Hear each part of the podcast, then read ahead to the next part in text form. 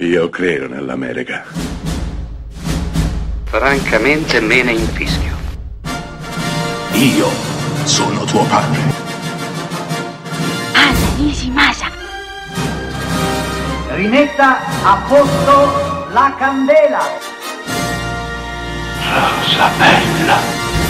Alive and kicking, staying true your love is.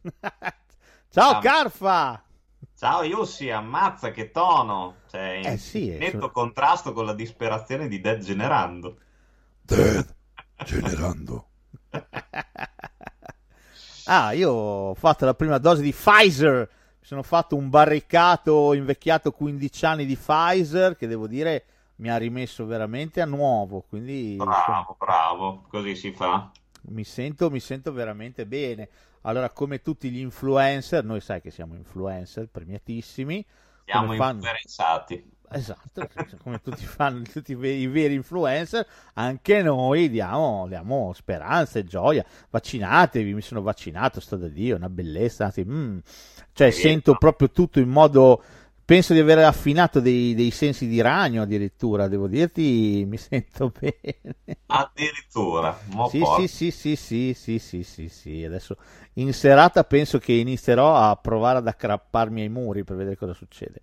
Perfetto, io Domani- spero di non diventare verde, ma insomma, va No, bene. no, io, io mi, mi sento più dal lato Spider-Man, io mi Ok. sento. Mm, mm, mm, sì, sì. Pfizer fa quell'effetto lì, fa la...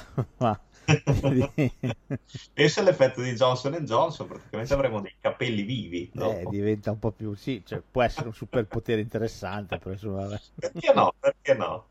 Perché no? C'era quel supereroe, quella che la tizia, quella aveva i capelli super lunghi, che li muoveva e faceva i cazzi suoi. Che, che supereroina Eh, era? vero, non me lo ricordo, ma non mi ricordo neanche se fosse stato Marvel o DC, però c'era, è vero. Che era Shampa, come si chiamava? Vabbè. che almeno allungava i capelli e non sparava la forfora, dai. Quella lì, esatto. Eh, vabbè. Va bene, caro Carfa, siamo qui, siamo ancora qui anche questa settimana, degenerando e pronto ad andare in onda. In onda. L'hai Ecco. detto, l'hai detto, siamo qui belli carichi, belli propositivi, belli energici e tutti belli. Esattamente. E, e visto che da un lato facciamo Dead generando, quindi parliamo di apocalisse zombie, dall'altro voi non lo sapete, ma forse lo sapete, e se non lo sapete ve lo ricordo io, il 21 questa settimana uscirà Army of the Dead di Zack Snyder e Oh. dopodiché tutti inizieranno a parlare di zombie. Scommettiamo? Esatto, Ci esatto. saranno critiche sul film di Zack Snyder, ci saranno i 10 film di zombie più belli, le 5 scene più indimenticabili di zombie, ci saranno i paragoni con Romero, con la Madonna di San Luca, con la puttana Sì. Troia. Allora, sempre, come sempre. visto Io che penso che non so neanche se lo guarderò, Army of the Dead. io ma ti vabbè. dico lo guarderò, io ho visto i primi 15 minuti su, su YouTube, devo dire, mhm, non mi ha dispiaciuto, non mi è, quindi lo guarderò. No, io penso di no, penso che bypasserò questo giro. Ma Però- guardalo, Carfa, che male ti fa? Che ti, ti- ti- ti guardi della monnezza? No, io, cioè, nel senso, sono un tipo antiquato, come della moneta. sì, dai, eh, confessati ai nostri microfoni, dillo che hai visto Gunda, dai. No, quello in effetti l'ho cercato, ma Sei non l'ho ancora visto. Ah sì, non c'è un cinema che lo dà in Emilia Romagna, nessuno da Gunda. puttana. Che strano, ma che strano che non danno Gunda. Peccato, peccato.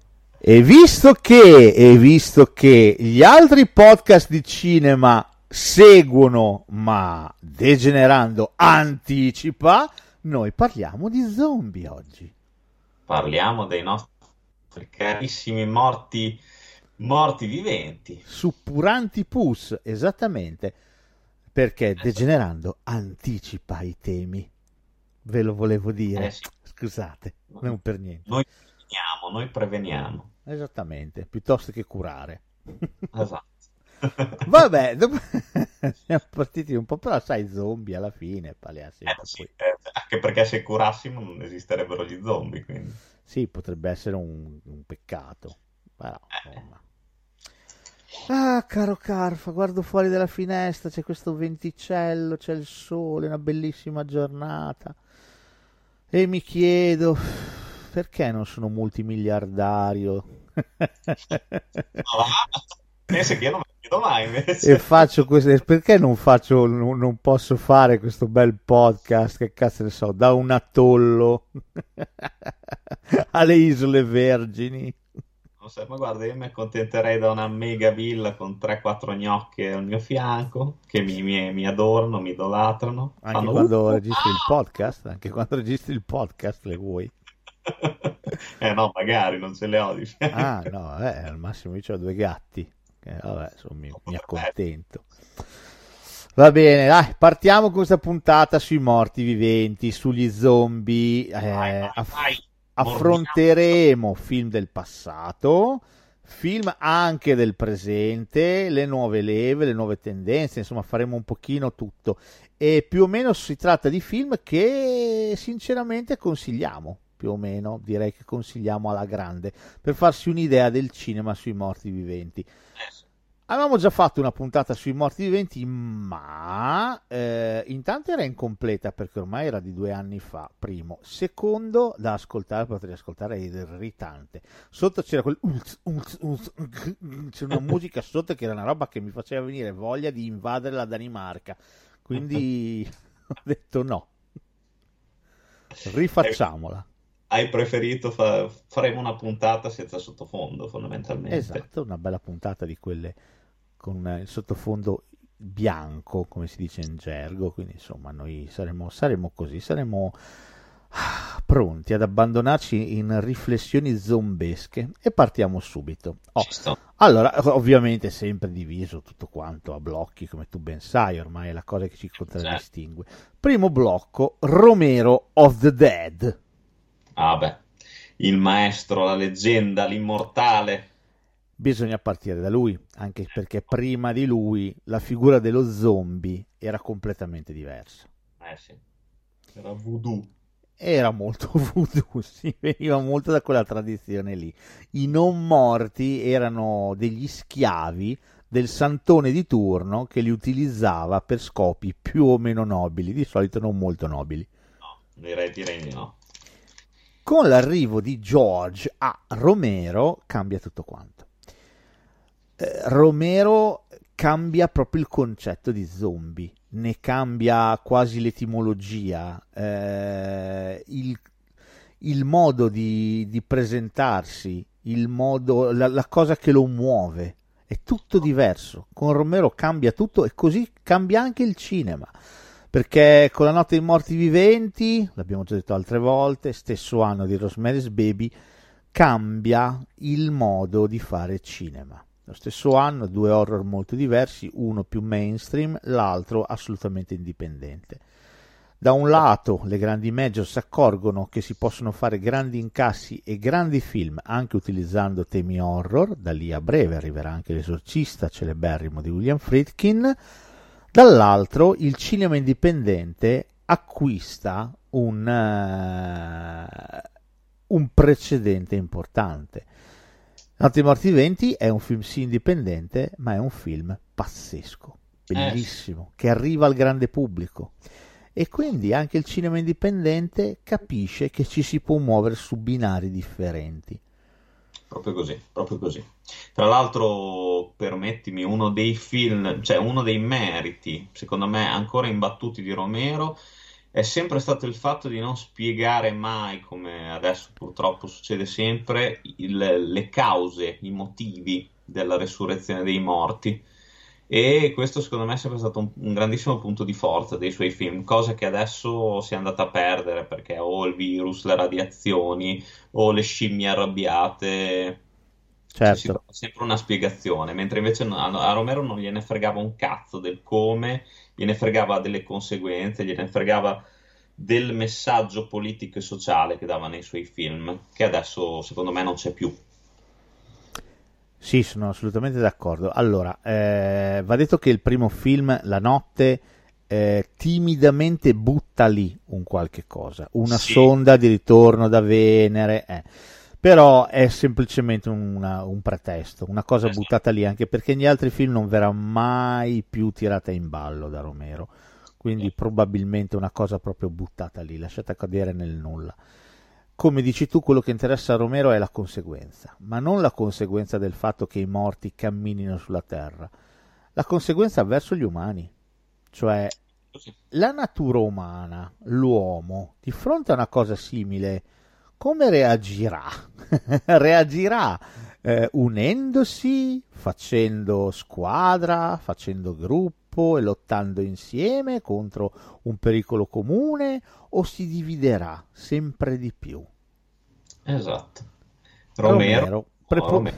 Perché che cosa sceglieva Romero, caro Calfa, tra le due opzioni? Romero sicuramente sceglieva l'unità, l'armonia, la generosità dell'animo umano. assolutamente. Esattamente. Eh, oh, Sfondi, altro che. possiamo dire questa Sì. pandemia che ci vede ancora coinvolti dà ragione a Romero Uh, perché po'. qui non siamo neanche che ogni stato è a sé e decide per sé e si incazza con quello che ha detto lo- l'OMS, quello che ha detto l'Europa. Qui siamo che ogni regione a sé, ogni comune a sé, ogni famiglia e ogni persona ha in mano la verità e sa come ci si deve comportare.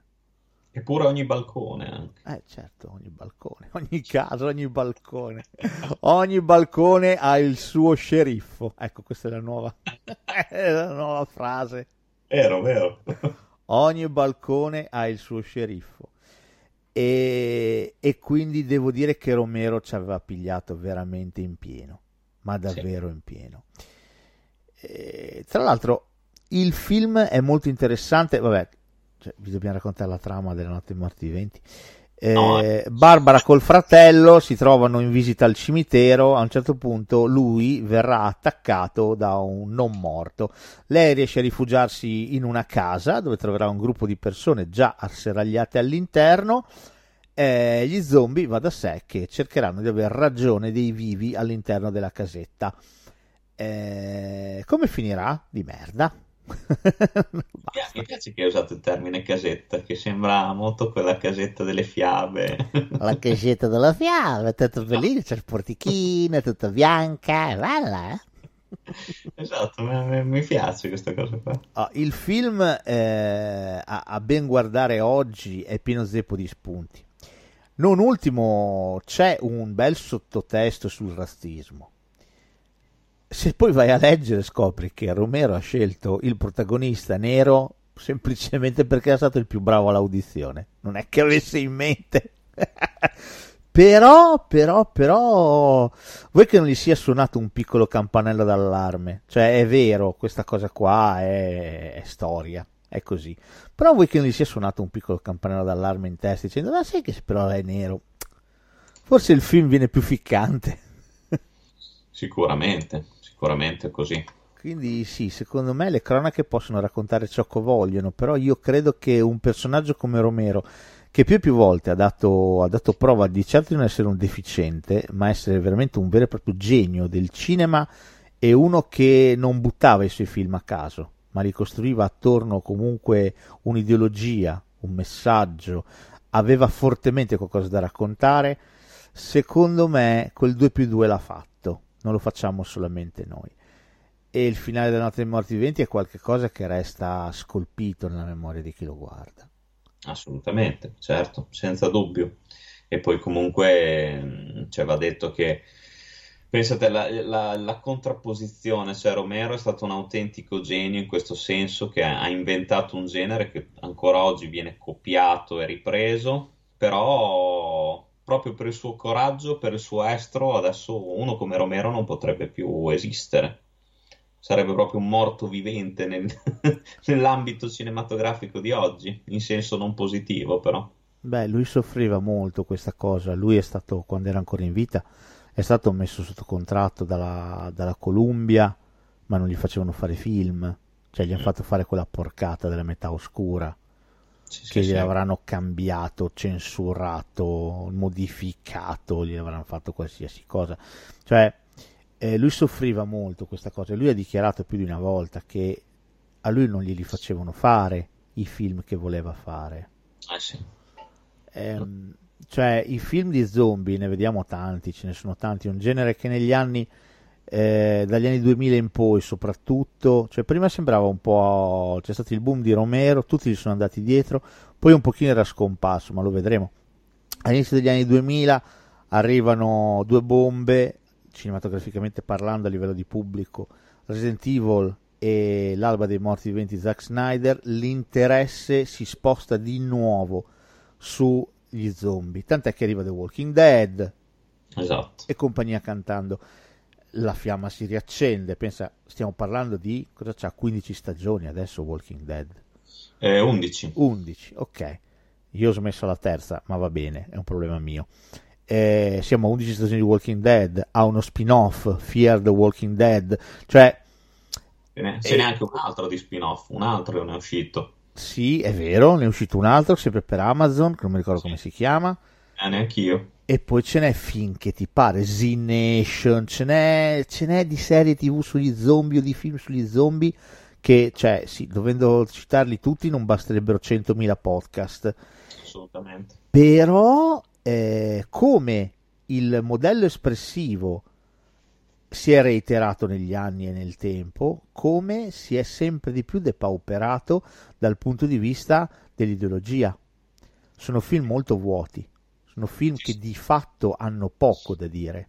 Sì, di puro intrattenimento. Eh, sono divertenti, sono molto carini da guardare, sono... alcuni sono buffi, alcuni sono pieni d'azione, quello che vuoi tu, però contemporaneamente l'ideologia che ci aveva messo dentro Romero, sottilmente, ma c'era sempre, è scomparsa, non esiste più. Sì, eh, purtroppo è stato così. Eh, ecco perché un perso- una personcina come Romero eh, era impossibilitata di fare i film che avrebbe voluto fare. Ma qui siamo ancora agli inizi, qui La notte dei morti viventi resta un film epocale, bellissimo, girato in bianco e nero, eh, un po' probabilmente per questioni di censura, perché comunque il film, ricordiamolo, ci sono dei momenti di cannibalismo, ci sono e come, Sì. non Sì. pensiate di vedere un film all'acqua di rose, non è assolutamente così, eh, un po' per questioni di costi, quindi insomma il film eh, dava un colpo al cerchio e non alla botte, ciò non toglie che resta un, un capolavoro, un caposaldo proprio, un qualche cosa che da lì in poi la storia del cinema horror non sarà più la stessa. E questo No. grazie a lui. Per niente, sì, certo. Chi poteva superare Romero? Romero stesso, con zombie. Esatto. Quasi dieci anni dopo. Sì, Zombie secondo me, se è possibile, è ancora più bello della notte dei morti viventi. Sì, sì, sì, sì. ho- ti dico, il mio preferito è sempre quello che arriverà dopo, però Zombie, secondo me, sì, è un, è un capolavoro. Quello non, non si può discutere in questo senso. Anche perché ha il messaggio più forte, il budget è più alto, comunque dura quasi due ore quindi, ed è tanta roba, specie non solo per quei tempi, ma anche adesso per un film dell'orrore, soprattutto sugli zombie. E qui, secondo me, gli zombie, mh, cioè sì, l'aspetto umano forse è anche più preponderante. Sì, sicuramente sì, perché qui il vulnus, vabbè, gli zombie, a parte che comunque sono, sono belli presenti, sono belli insidiosi, eh, sono un bel motore narrativo, eh, però è vero quello che dici che la natura umana è quella che determina il fallimento, diciamo. Esatto. Tu puoi fare tutti i piani che vuoi, poi arriverà sempre il tuo vicino di casa invidioso che dal balcone ti vede e ti denuncia. Esatto, perché questo poi si evince già all'inizio della discordia, della disorganizzazione umana. Ti ricordi con quella bellissima scena iniziale nella, nella stazione televisiva? Per me quella scena lì è pazzesca, è ipnotica, è meravigliosa. Esatto, dove tra l'altro c'è anche un cameo di Romero e di sua moglie. Sì, è vero. E poi sono bellissimi anche i ripetuti appelli del, ehm, del lo scienziato, quello con l'occhio bendato, anche quelli vogliono dire tanto, secondo me sono importantissimi in quel film. Interessante perché è un film che parte già veramente con due posizioni contrapposte.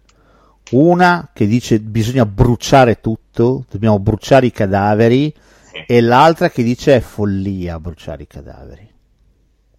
È follia perché? Perché sono i nostri cari, sono i nostri amici.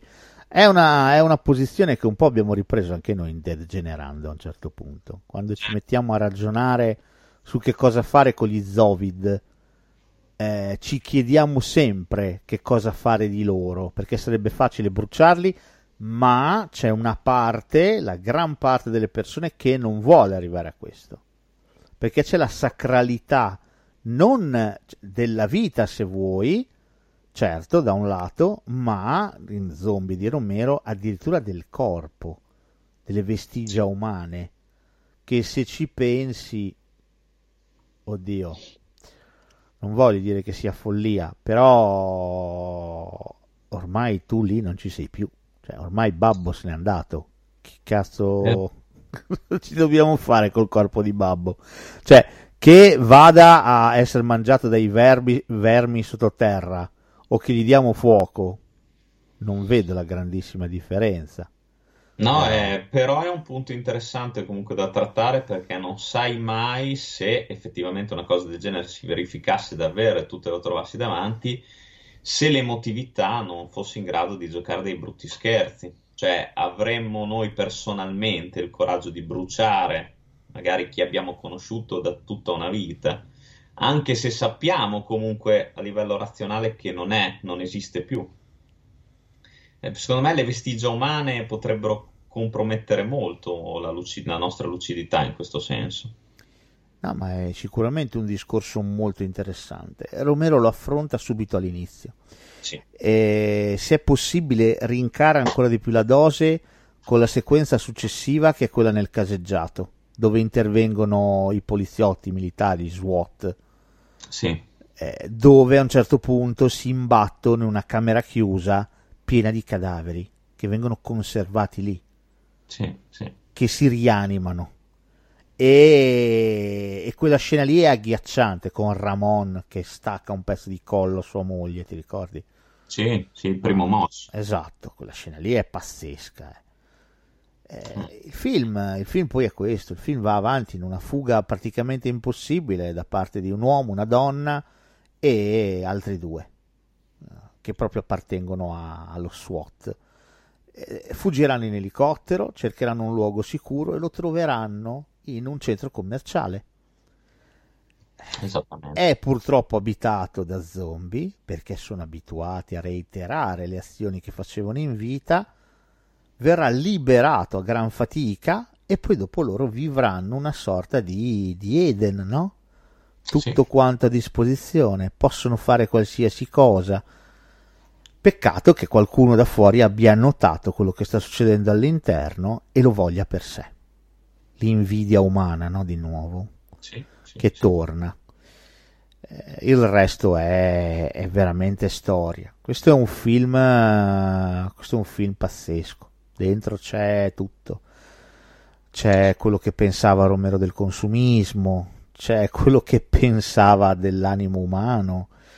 Eh, gli zombie qui sono pazzeschi. Qui gli zombie sono pazzeschi. I trucchi di Tom Savini sono qualche cosa Sì. questo film eh, è impossibile uscire indenni da zombie. È un film che ti rimane dentro per forza. Sì, sì, assolutamente. Poi ci sono le musiche, musiche dei Goblin che sono qualcosa di, di unico. E poi comunque, mh, cioè, secondo me, non soltanto in finale, ma ci sono delle, delle scene iconiche quando comunque loro entrano, cioè si sono ormai messi al sicuro che fanno shopping loro stessi all'interno del centro commerciale. Eh, la frase eh, quando non ci sarà più posto all'inferno, gli uomini e i morti cammineranno sulla terra. Certo. Tutto leggendario, cioè non, non si può dire niente di questo film. Sì, eh, è vero. Hai fatto bene a citare la musica dei Goblin, che nella versione americana non c'è. Mhm. C'è un'altra colonna sonora. eh, per il mercato italiano il film fu montato da Dario Argento, che coprodusse il film e ne realizzò una versione decisamente più, più veloce rispetto a quelli che erano i tempi di Romero e ci aggiunse la musica dei Goblin. Il massimo sarebbe avere la versione di Romero che dura un pochino di più Sì, eh, con la musica dei Goblin, quello sarebbe stato il massimo. Però insomma devo dire eh, la versione di Argento a me piace tanto, eh. a me piace tantissimo. Le altre sono più complete, eh, ci mancherebbe. Però a me la versione d'argento con la musica dei Goblin ormai per me è imprescindibile. Sicuramente, sì, sì, sì, no, ma anch'io ho avuto modo di sentire la colonna sonora americana, secondo me non dà quel senso di angoscia, quel senso di, di claustrofobia che riescono a regalare i Goblin.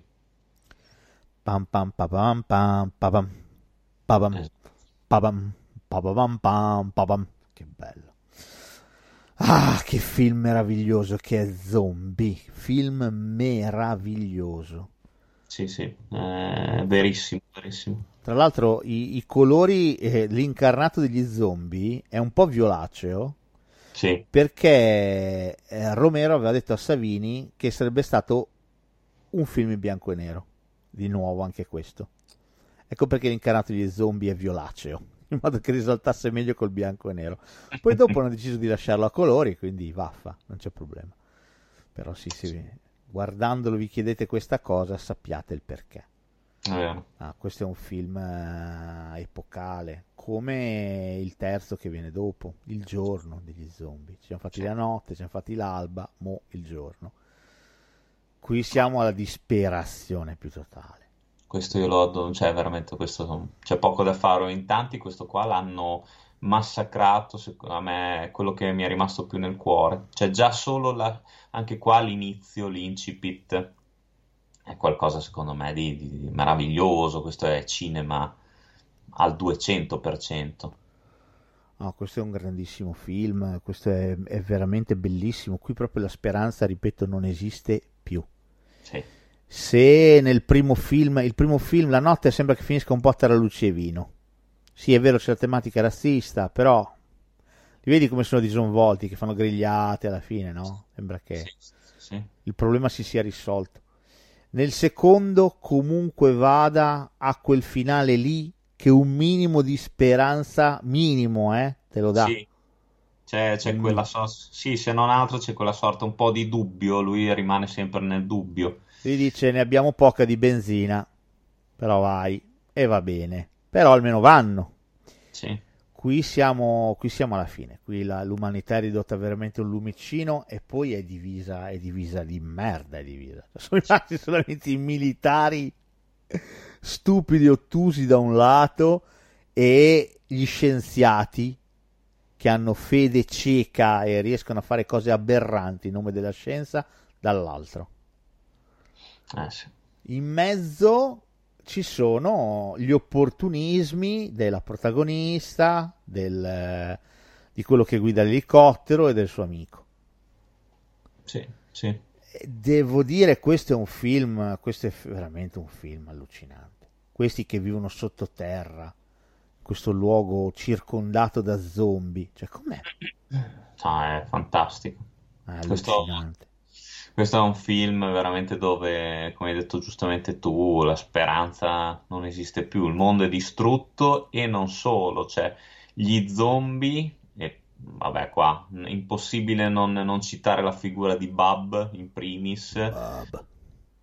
dimostrano più umanità degli esseri umani, cioè c'è quella scena meravigliosa con Logan che, che avvicina la mano e non viene morso, cioè lui lo guarda come se fosse veramente suo padre, che è una scena che quasi ti, ti strazia, come la scena quando lo vedrà cadavere, Sì, sì.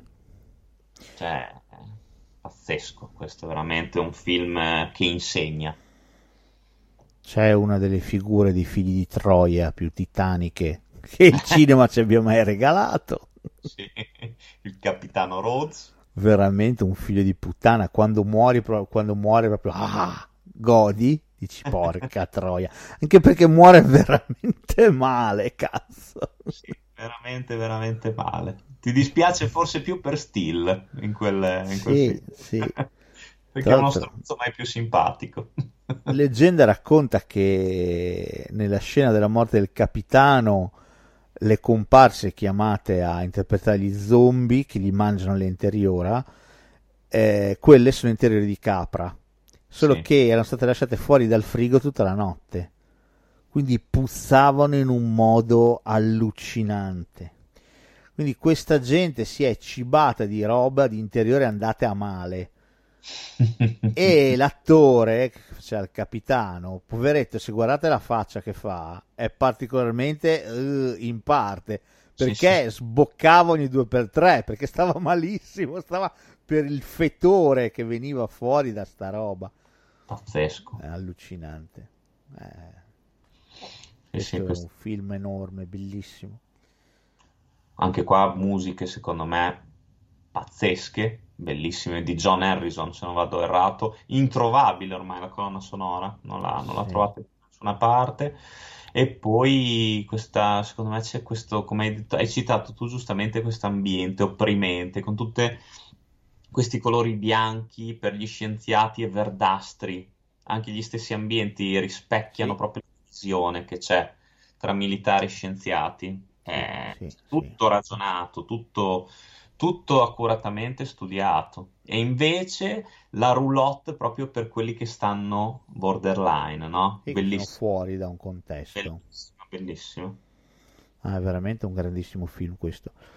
Eh, tra l'altro disegna eh, perfettamente il contesto degli anni 80. Siamo fatti anni 60 con la notte, anni 70 con zombie, con l'alba e qua col giorno ci facciamo gli anni 80. Ogni dieci anni Romero rimette mano alle sue creature e racconta un decennio, racconta un periodo storico. Eh, queste non sono cose a caso, non sono cose che possono lasciare indifferenti. Secondo me Romero era veramente un, un geniaccio da questo punto di vista qua e i suoi film sono qualcosa di indimenticabile. No, sono, sono d'accordo. Pensiamo poi che tra l'altro questo comunque, secondo me, ha avuto anche forti critiche, o comunque, ma neanche critiche, cioè è stato un po' stranito anche da parte di tanti fan, ma per il semplice fatto che questo, nonostante fosse prodotto dalla Universal, è stato pesantemente cassato e tagliato, tant'è che appunto poi lo scopriremo dopo come sarebbe stata la storia completa, perché sarebbe dovuto essere due film in uno, questo. Eh, povero Romerino, pure lui. Fatto sta che prima che possa rimettere mano alle sue creature passano un sacco di anni. Devono arrivare gli anni Oh. 2000, devono arrivare. Per arrivare alla terra dei morti viventi, The Land of the Dead. Ti Film, ricordi come lo affrontavano tutti questo? sì, Quando ma ci furono i trailer. Sì, ma questo Eh. poi è un film che adesso, o- onestamente, questo deve, deve la sua vita davvero a Resident Evil, all'alba dei morti viventi di Zack Snyder e in parte anche a Shaun of the Dead. Sicuramente. Cioè, certo. dei morti viventi si era ricominciato a parlare talmente tanto che la gente, i fan, gli appassionati, hanno iniziato a dire: Bello, belli di questi film su morti viventi. E il maestro? E quello che li ha creati? Non gli facciamo fare niente. Sì. Da qui la Universal va a riesumare il buon Romero e gli dice: Dai, facci di zombie, dai, dai, dai. Che il buon Romero tira fuori dal cassetto la sceneggiatura di Land of the Dead e mi tira fuori un filmone. Non è al pari dei primi tre, non lo è, ma secondo me i tempi erano pesantemente cambiati, la libertà era pesantemente evaporata. Mi fa comunque una bellissima allegoria sociale, di nuovo. Sì, non avrebbe mai, mai e poi mai potuto esserlo a livello dei primi tre. Cioè, negli anni 2000 non potevi neanche forse mostrare quello che... e, e comunicare quello che, che avevi la libertà di fare 30 anni prima. Sì, eh, assolutamente. Si trattava poi di film con budget diverso. Eh, però, insomma, devo dire, secondo me in questo film eh, Romero recupera perfettamente l'anima dei suoi film sui morti viventi, prende Greg Nicotero come effettista, devo dire, crea un qualche cosa che di nuovo è una bella sveglia dal punto di vista sociale. Questi zombie che prendono coscienza di sé, tra l'altro il capo ha tutto da metalmeccanico pure, prendono ah. coscienza di sé e decidono di muovere, di marciare verso questo, questa cittadella eh, che, che, vive a strati, sotto ci sono i poveracci, in questo mega grattacielo sembra che i problemi non ci siano, ci vivono i ricconi, no? quelli che non gli manca nulla. Eh, è interessante, molto interessante. Sì, assolutamente, perché poi comunque al di là di tutto il bello è che si tratta di una ricchezza illusoria, cioè dove addirittura nelle gabbie ci sono eh, i canarini finti, dove vengono creati questi eventi che poi alla fine sono fini a se stessi, forse proprio la sincerità, la genuinità, cioè ce li hanno i poveri giù nelle strade, che sono più uniti, sono più, sono più coesi vogliono, hanno uno scopo comune, cioè un futuro, mentre invece i ricchi cioè, vivono nel loro sogno, nella loro prigione di vetro, senza un, una speranza nel domani, capito? E forse sono molto più simili loro agli zombie. Ah, questo è un bellissimo film. Questo sì. è veramente un bellissimo film, nonostante Asia Argento. È, è un bellissimo film. Finale strepitoso il finale è veramente fantastico. Finale, finale veramente, veramente bello. Poi c'è il The Dead Reckoning in questo film, che è sì, memorabile. Esatto. Devo dire, eh, negli anni Romero tornerà in maniera estremamente indipendente e povera a riesumare suoi, le sue creature in Diary of the Dead e Survival of the Dead due film che purtroppo sono estremamente poveri. Qua lui di mezzi veramente non ne aveva, ne aveva pochissimi. Tant'è che nel primo gira praticamente un POV, nel secondo cerca di fare un film più strutturato, ma nel secondo aveva veramente per me, cioè i soldi per fare tutto un film, quelli che prendo io di stipendio in un mese. Eh, eh sono film veramente poverissimi, entrambi assolutamente sono d'accordo, per quanto comunque siano un po' pregni anche loro stessi di, di idee. Certo, assolutamente.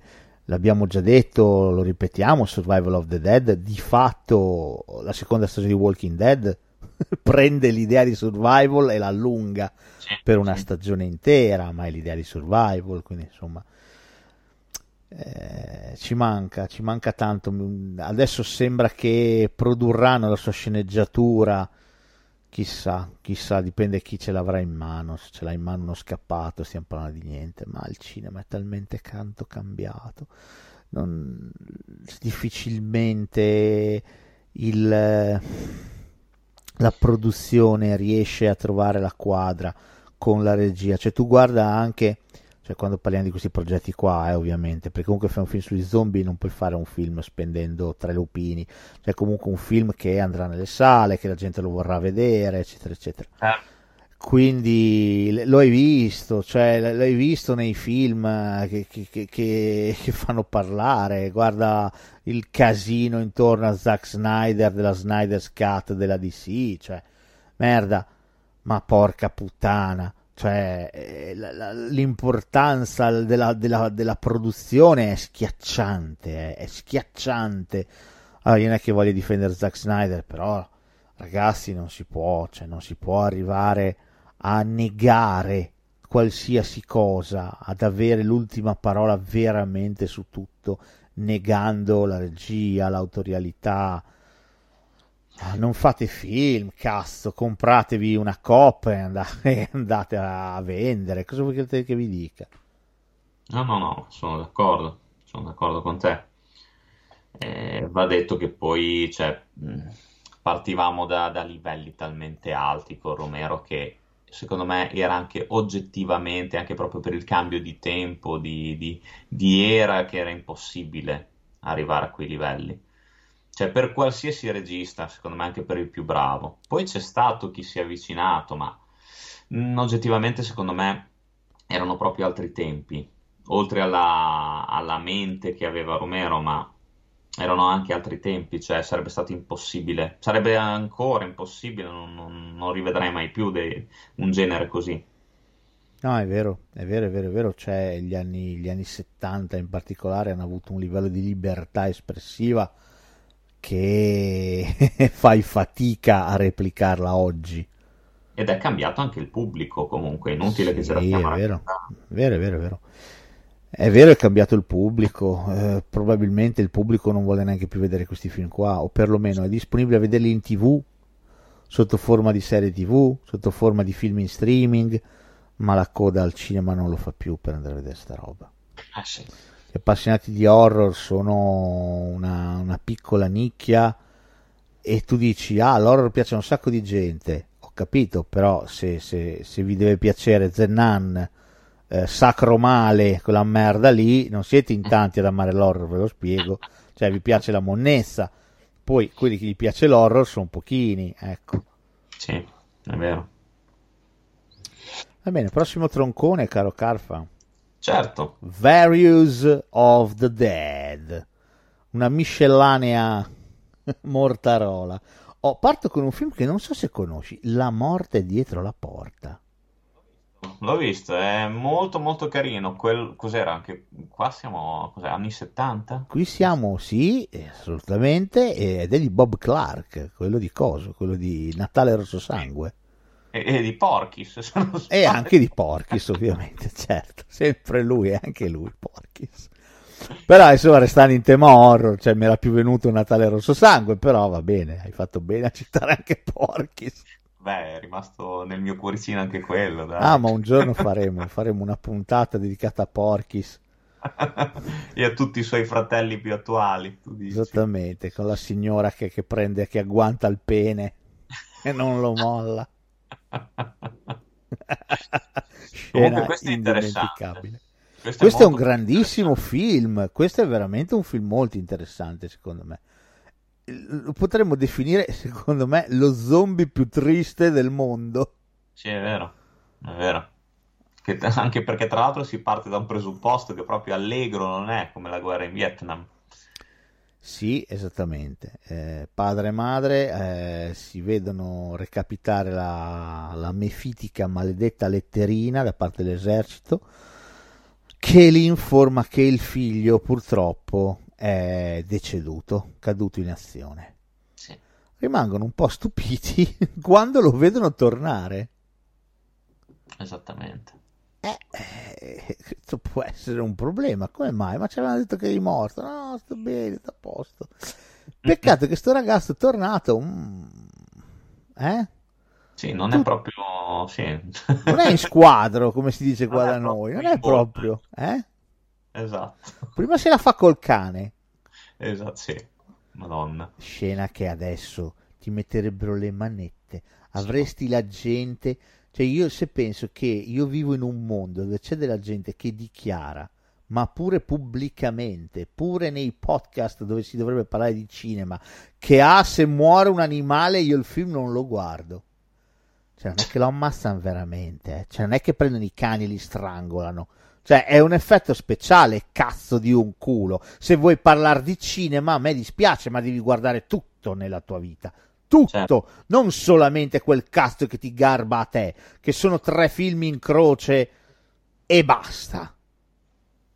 Basta. Sì, sì, basta. No, no, ma è poi comunque l'importanza di questo film secondo me va ricercato anche, anche qua nel messaggio sociale, cioè ecco Bob, Clark, Bob Clark secondo me è uno di quelli che ha imparato la lezione che ha dato Romero, cioè qua il dramma familiare è al centro di tutto. Eh.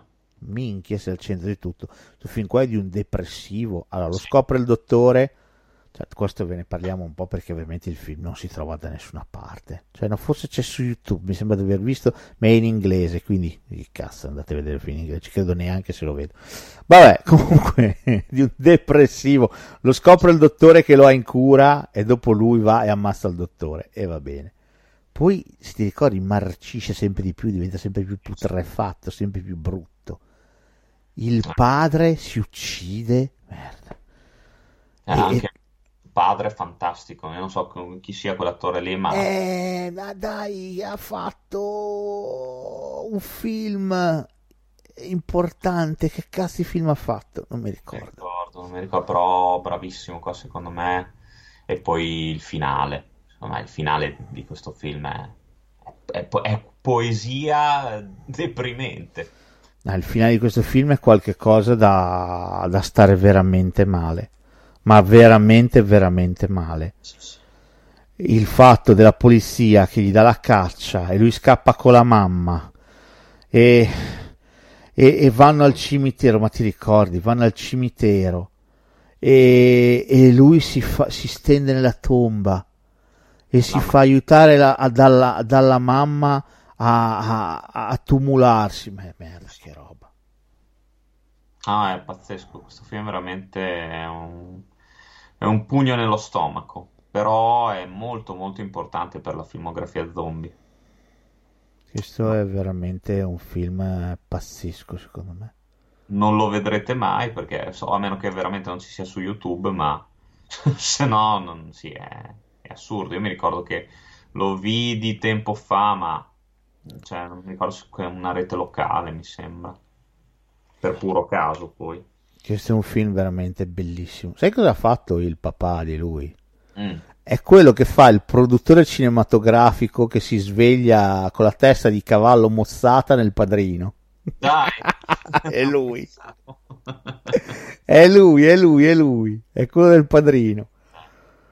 No, questo è un film be- veramente bello. Cioè, qui andiamo oltre il morto vivente. Qui portiamo il discorso a un livello completamente diverso. Andiamo da un'altra parte. Questo è molto interessante, secondo me, come film. Tanto, tanto. Ass- assolutamente.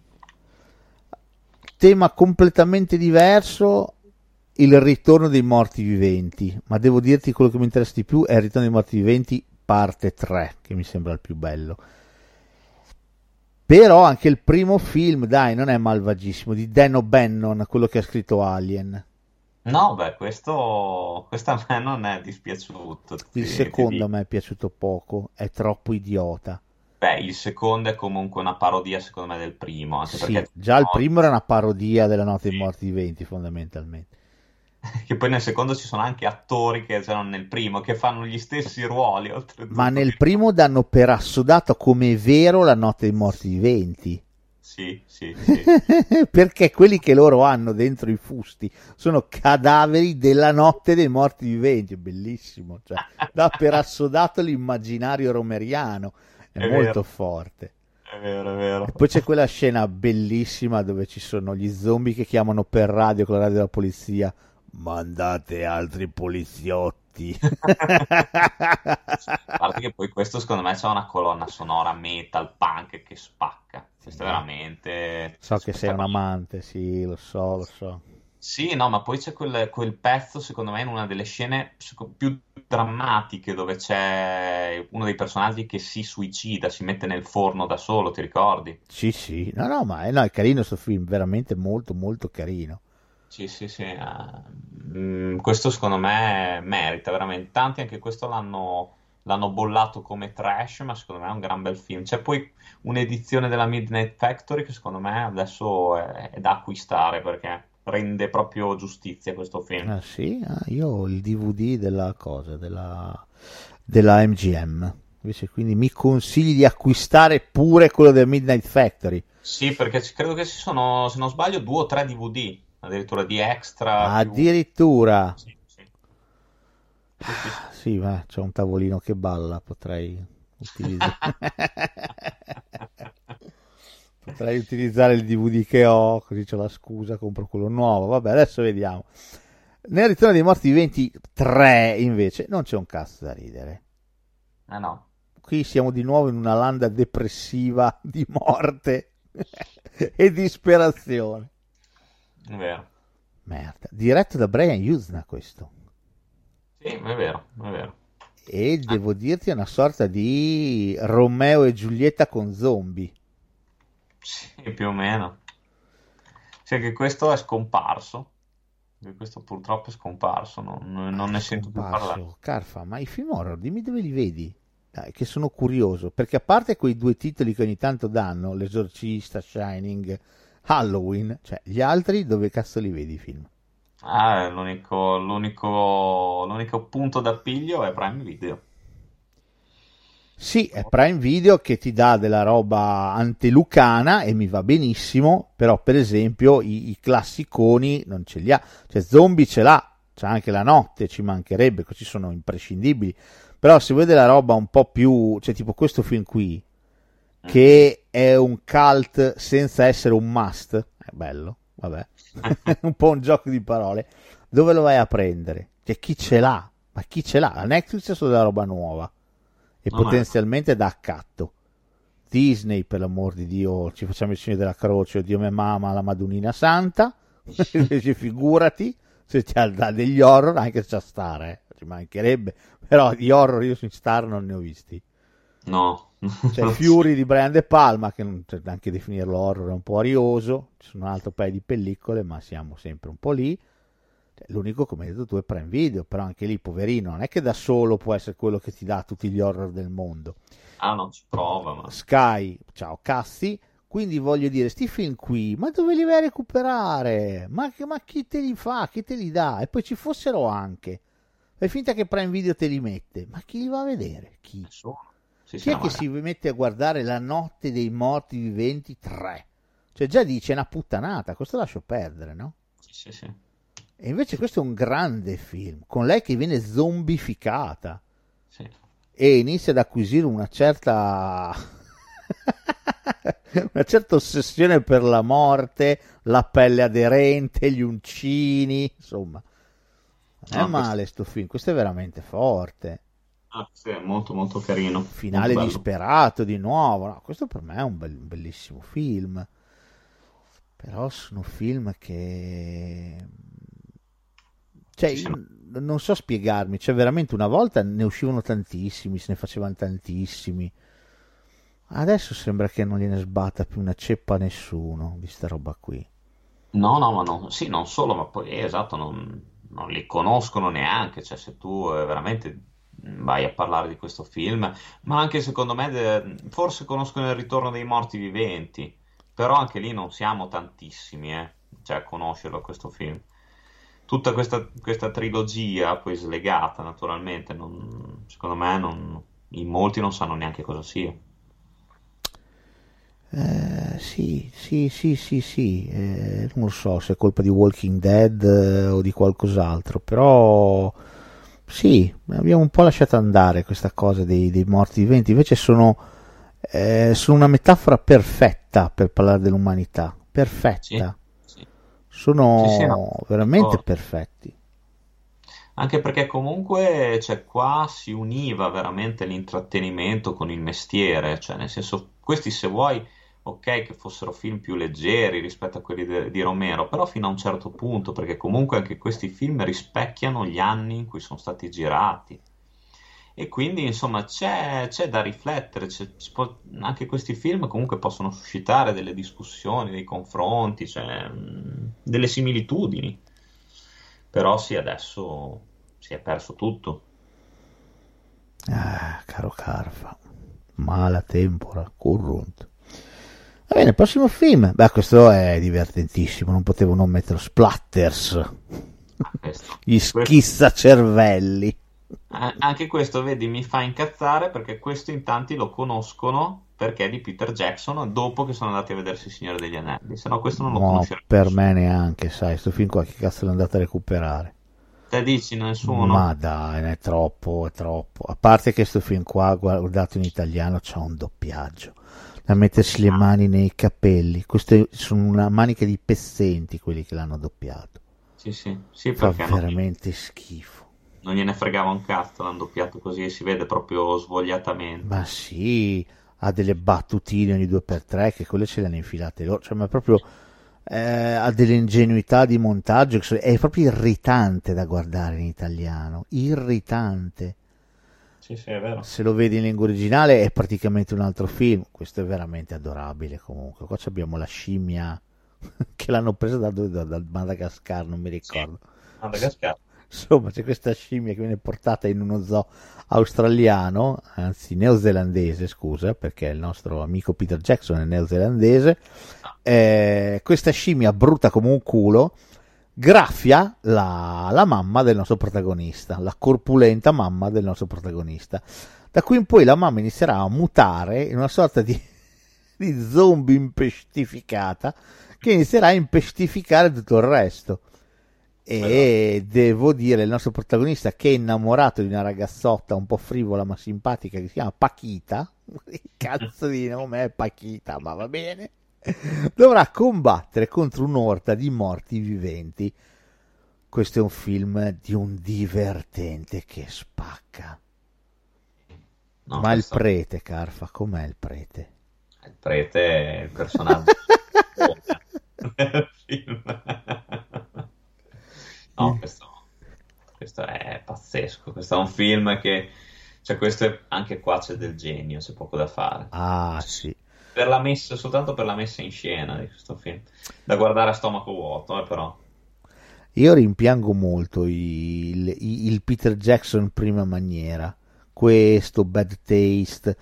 Cioè, per me erano film toccati da un- una scintilla di genialità che per l'amor di Dio, eh, lui come messa in scena, niente da dire, anche se degli anelli, anche solamente concepirla quella roba lì, stiamo parlando di niente. Però ecco, così genuina non, non l'ho più trovata. Sì, sì, sì. Cioè, il fatto di Derek che cade giù, si spacca la testa e se la rimette a posto e prende la cinta e se la chiude e si prende il cervello e lo rimette dentro la bella e meglio. Ma com'è quella roba lì? È fantastico. Ma che roba, ma come, cioè, c'è delle, delle idee che io non so come cazzo ha fatto a pensarle. E sono film da catto fatti con tre lire, eppure funzionano magnificamente. Io mi, chiedo infatti cosa sia successo, cosa sia cambiato a un certo punto nel buon Peter che dopo Splatters ha fatto Creature del Cielo, cioè completamente. Lì è Perché- stata una mirata. Ah, lì, eh, Cazzo del cielo, tra l'altro, è un grandissimo film. Sì, però non te lo saresti mai aspettato Però vedi, di nuovo, i soldi non sono un grandissimo problema. Perché non mi venire a dire che Bad Taste è costato molto di più del Bosco 1, perché non ci credo. No, infatti. Però uno è un prodotto geniale, godibilissimo, l'altro è una roba che noi ci abbiamo fatto giustamente la puntata sui discutibili. Cioè, ma stai scherzando? Quindi i soldi, i soldi non possono essere un problema. Lì è proprio un problema di, di messa in scena, di testa. Eh, No, no, sono sono d'accordo. Io, tu pensa che io sono- sto ancora cercando disperatamente, che non lo troverò mai, il secondo film di Peter Jackson che è Meet the Feebles, non so se tu hai avuto modo di vederlo. sì, La- quello lì secondo me è una roba dai, te lo presto, ce l'ho. grande. Ah, sì, sì, te lo presto. So Anche se- quello è bello fuori, te lo spiego. Ma è per quello che lo voglio vedere, perché tra c'è la donna ippopotamo, l'uomo tricheco. Sì, Cioè, sono i Muppet, però sono i Muppet scureggioni, cioè una roba da guardare allucinante, eh, veramente quello... allucinante. Però sì, eh, in Splatters c'è una scena pazzesca dove c'è il nostro protagonista che imbraccia un- non una motosega, un tagliaerba e uccide zombie col tagliaerba. C'è una scena allucinante, con ettolitri di sangue, ettolitri. con tutte arti tagliati, Sì, che è una sì, roba eh. bellissima. No, è, è un film eccessivo, però contemporaneamente molto intelligente e molto divertente. Sì. Eh, questo è veramente un bellissimo film, tra l'altro con trucchi fantastici, nulla di digitale di nuovo, ma tutto molto concreto, analogico, veramente, veramente forte questo film. No, no, è pazzesco, veramente, veramente bello da rivedere. Oh, concludo questa tranche con un altro film assolutamente introvabile. Wes Craven dà il suo contributo ai morti viventi. In realtà l'aveva già dato con Dovevi essere morta. Sì, è vero. Anche se lì, insomma, era... Era una magari- roba diversa. Eh, una- c'entrava anche l'elettronica. Sì, c'entrava l'intelligenza artificiale, c'era questo ragazzino geniale che utilizzava i pezzi di un, di un robot, di un computer che aveva per rianimare una ragazzina. Scena con la vicina di casa, che poi è la mamma dei Goonies, e una palla da pallacanestro che non è male. Sì, sì, Non sì. so se te la ricordi. Madonna. Con la palla da Eh, basket, non è male. ricordo, la ricordo, pazzesca. L'ho vista anche rallentatore, mi ricordo quella scena. Ah, ti dico che è una scena non male. Comunque, al di là di questo piccolissimo episodio che non è proprio calzante, invece con i morti viventi il nostro Wes ci, ci fa il serpente e l'arcobaleno con Bill Pullman. Sì, che qua se vuoi torniamo agli zombie originari, pri- pre-Romero un po'. Yes, torniamo al voodoo e torniamo ai Caraibi. Sì, sì. Questo è un film allucinante. No, questo Questo mo- fa paura, Carfa. Sì, sì, no, questo è... Tra l'altro è bellissimo anche questo dimenticato, ma questo è veramente un gran bel film. Questo secondo me è uno dei migliori di Craven. Sono d'accordo, eh, ed è uno dei più adulti ed è uno dei più spaventosi.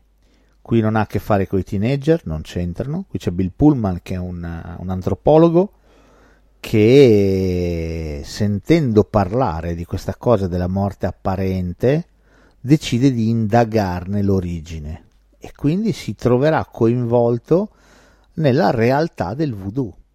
Lui stesso si troverà coinvolto in questa cosa. È allucinante questo film. Il santone, la figura del santone è allucinante, fa, fa veramente impressione. Questo è un bellissimo film. Questo ha a che fare con le paure ataviche, con Sì, sì. eh, la paura di, di perdere conoscenza, di essere sveglio ma non, non- non puoi fare nulla. Cioè, questo è bellissimo, questo è veramente un bellissimo film. Questo è pesante, bello, bello, bello.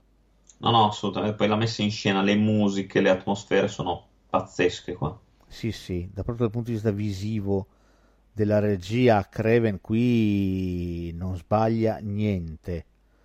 Attenzione alle palline, guardandolo, perché c'è una scena con le palline che mm, un attimo... Ah, ah, però veramente questo è un grande film.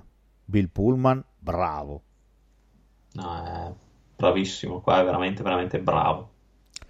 Vabbè, anche noi però italiani non siamo da meno nel tema zombie. E No. quindi va da sé che arriva Italy of the Dead. No, no, abbiamo avuto anche noi i nostri pezzi da 90. Abbiamo avuto dei trascorsi che sti cazzi. E partiamo con un film italo-spagnolo in realtà, che si chiama Non si deve profanare il sonno dei morti. Ah, questo, questo mi fa, mi fa bagnare tutte le volte che lo... Questo secondo me... Che brutta immagine! Ah, però è reale, perché questa, cioè, questo secondo me è un film italiano perfetto sugli zombie. Questo è proprio l'apoteosi. Io ti dico, cioè, esagero, guarda. Io, questo qua secondo me è il migliore italiano sugli zombie. Questo a me proprio ha fatto paura. Non mi ha fatto così paura quello di Fulci. Ah, questo è un film bellissimo. Intanto lo trovate su Amazon Prime Video, Sì. tanto per non smentirsi mai. Eh, storia di questo ragazzo, questo antiquario di Londra che si trova nella provincia per eh, portare a un cliente del materiale. Esatto. Il protagonista, tra l'altro, è Roy Lovelock. Roy Lovelock, esatto, il bellissimo Roy Lovelock, qua con la zazzerina bionda lunga, molto Ah. ribelle, molto figlio dei fiori, cosa che gli costerà essere figlio dei fiori. Sì, Eh, si imbatterà lui in una ragazza Sì. che avrà bisogno del suo aiuto, sta cercando la sorella, sta dando la sorella, e ne- in questo contesto, nelle fattorie della zona, c'è una, una macchina in azione. Questa macchina eh, ha delle radiazioni, cioè manda delle radiazioni. A cosa servono? A uccidere, a disperdere, a uccidere, a disperdere i parassiti, i piccoli insetti, i parassiti. Peccato che questa macchina abbia anche delle influenze su, ehm, come posso dire, il materiale cerebrale più elementare, come Esatto. quello dei bambini o come quello dei morti da poco. Esatto. Bam bam bam bam. Ma da sé che i morti torneranno in vita, ma la cosa figherrima di questo film è che praticamente solo il protagonista e la protagonista se ne accorgono. Sì. Tutti gli altri che potrebbero condividere la loro idea muoiono male. Questo, sì, sì, questo è pazzesco. Questo è un film che secondo me, oltre al, fatto, al punto di forza dei morti viventi, che fanno veramente paura, perché sono lentissimi ma sono implacabili, qua non li ammazzi neanche con la pallottola in testa, ve lo dico. Esatto, sì, sì, ci vuole il fuoco qua. Ci vuole solo il fuoco. E poi questo film, secondo me, una cosa meravigliosa è che non ha quasi per niente colonna sonora e te lo rende ancora più reale, ancora più angosciante, secondo me. Cioè, ci sono soltanto dei suoni, qualche musichetta da una radio ogni tanto, uh, e poi c'è, vabbè, l'interpretazione di Arthur Kennedy, che anche qua è uno dei più stronzi che il cinema abbia mai partorito. Eh. Sono d'accordo. Cioè, questo... Sono questo, veramente d'accordo. Questo è un film. E poi com'è quel film? Quel finale lì, com'è? A me quel finale lì mi dava i brividi. Il finale è nerissimo. È nerissimo, cattivissimo, bastardissimo. Qua non c'è lieto fine, manco pu capo du cazzo, ma proprio per un cazzo. Non vi dico come finisce perché c'è su Prime Video, quindi ho rispetto di voi, guardatevelo, perché questo è un film di zombie veramente notevole, eh. questo è bellissimo. Sì, sì, sì. A tutte le scie. Poi ripeto, questo a me almeno personalmente a me fa paura questo. mi, mi, dà una No, no, ma è, cioè, a parte che c'è anche Giorgio Trestini. Sì, che, che doppiato da, da Amendola. Tra c'è Giorgio Trestini doppiato da Amendola che fa uno dei, dei policeman, dei Bobby. No, Bobby sono solo quelli di Londra. Alla fine quello più intelligente. Cioè, se vuoi sì, quello più intelligente. Però veramente sto film qua... E, e le due scene sono poche, ecco, le due o tre scene che ci sono, in cui gli zombie sono in azione e squartano e sventrano, eh, danno da fare, perché sono veramente... C'è la, la tizia, la segretaria, quella al telefono, che gli strappano la tetta, ti ricordi? Sì, sì, sì, sì. sì. Ah, minchia, sì. dà abbastanza da fare. Porca puttana, no, no, ma certo, ma anche la stessa, la stessa fine che fa Trestini. Minchia. Porca troia. Anche no, no, questo film è veramente bello, veramente, veramente bello. Non si deve profanare il sonno dei morti. Sì, che magari uno se vede, legge il titolo dice ma che cagata è. cioè, però... E invece aveva un suo porco perché? Eh, Devo sì. dire tra l'altro anche un horror ecologista se vuoi. Cioè. Sì, sì, Interessante questa cosa, cioè l'aspetto ecologico non è da sottovalutare. Bello. No, no, è vero, è vero. Va bene, prossimo film italiano. Oh, io ti dico solamente un elemento, tu devi indovinare il film. Sì. Le tette di Anna Falchi. della morte e dell'amore. Bravo. due parole, esattamente come due sono le tette di Anna Falchi. Esatto, che sono parte importante di questo film. Soprattutto per la mia, crescita sono state importanti le, le tette di Anna Falchi in questo film non solo in questo film, anche in alcune riviste patinate, però insomma diciamo in questo film ci sono stagliate. Anche perché le mostrava in maniera abbastanza generosa in quegli anni. Sì, fluida, abbondante, sì sì, assolutamente. Vabbè, al di là di questa, di questa porno parentesi, della morte e dell'amore resta a mio avviso uno dei film più interessanti che siano mai stati fatti nel panorama horror più o meno recente, qui siamo già verso la fine degli anni Ottanta. Quindi uno dei sì. veri horror ultimi, ultimissima maniera, che sono degni di questo nome. Non solo è il miglior adattamento mai fatto, mai pensato dall'amatissimo Dylan Dog. Dimenticate sì. quella vaccata con Brandon Root, cioè, che, che non, cioè, lasciamo perdere, non voglio neanche parlarne Carità. Questo è veramente un film che restituisce perfettamente l'anima del personaggio di Sclavi. Sì, sì.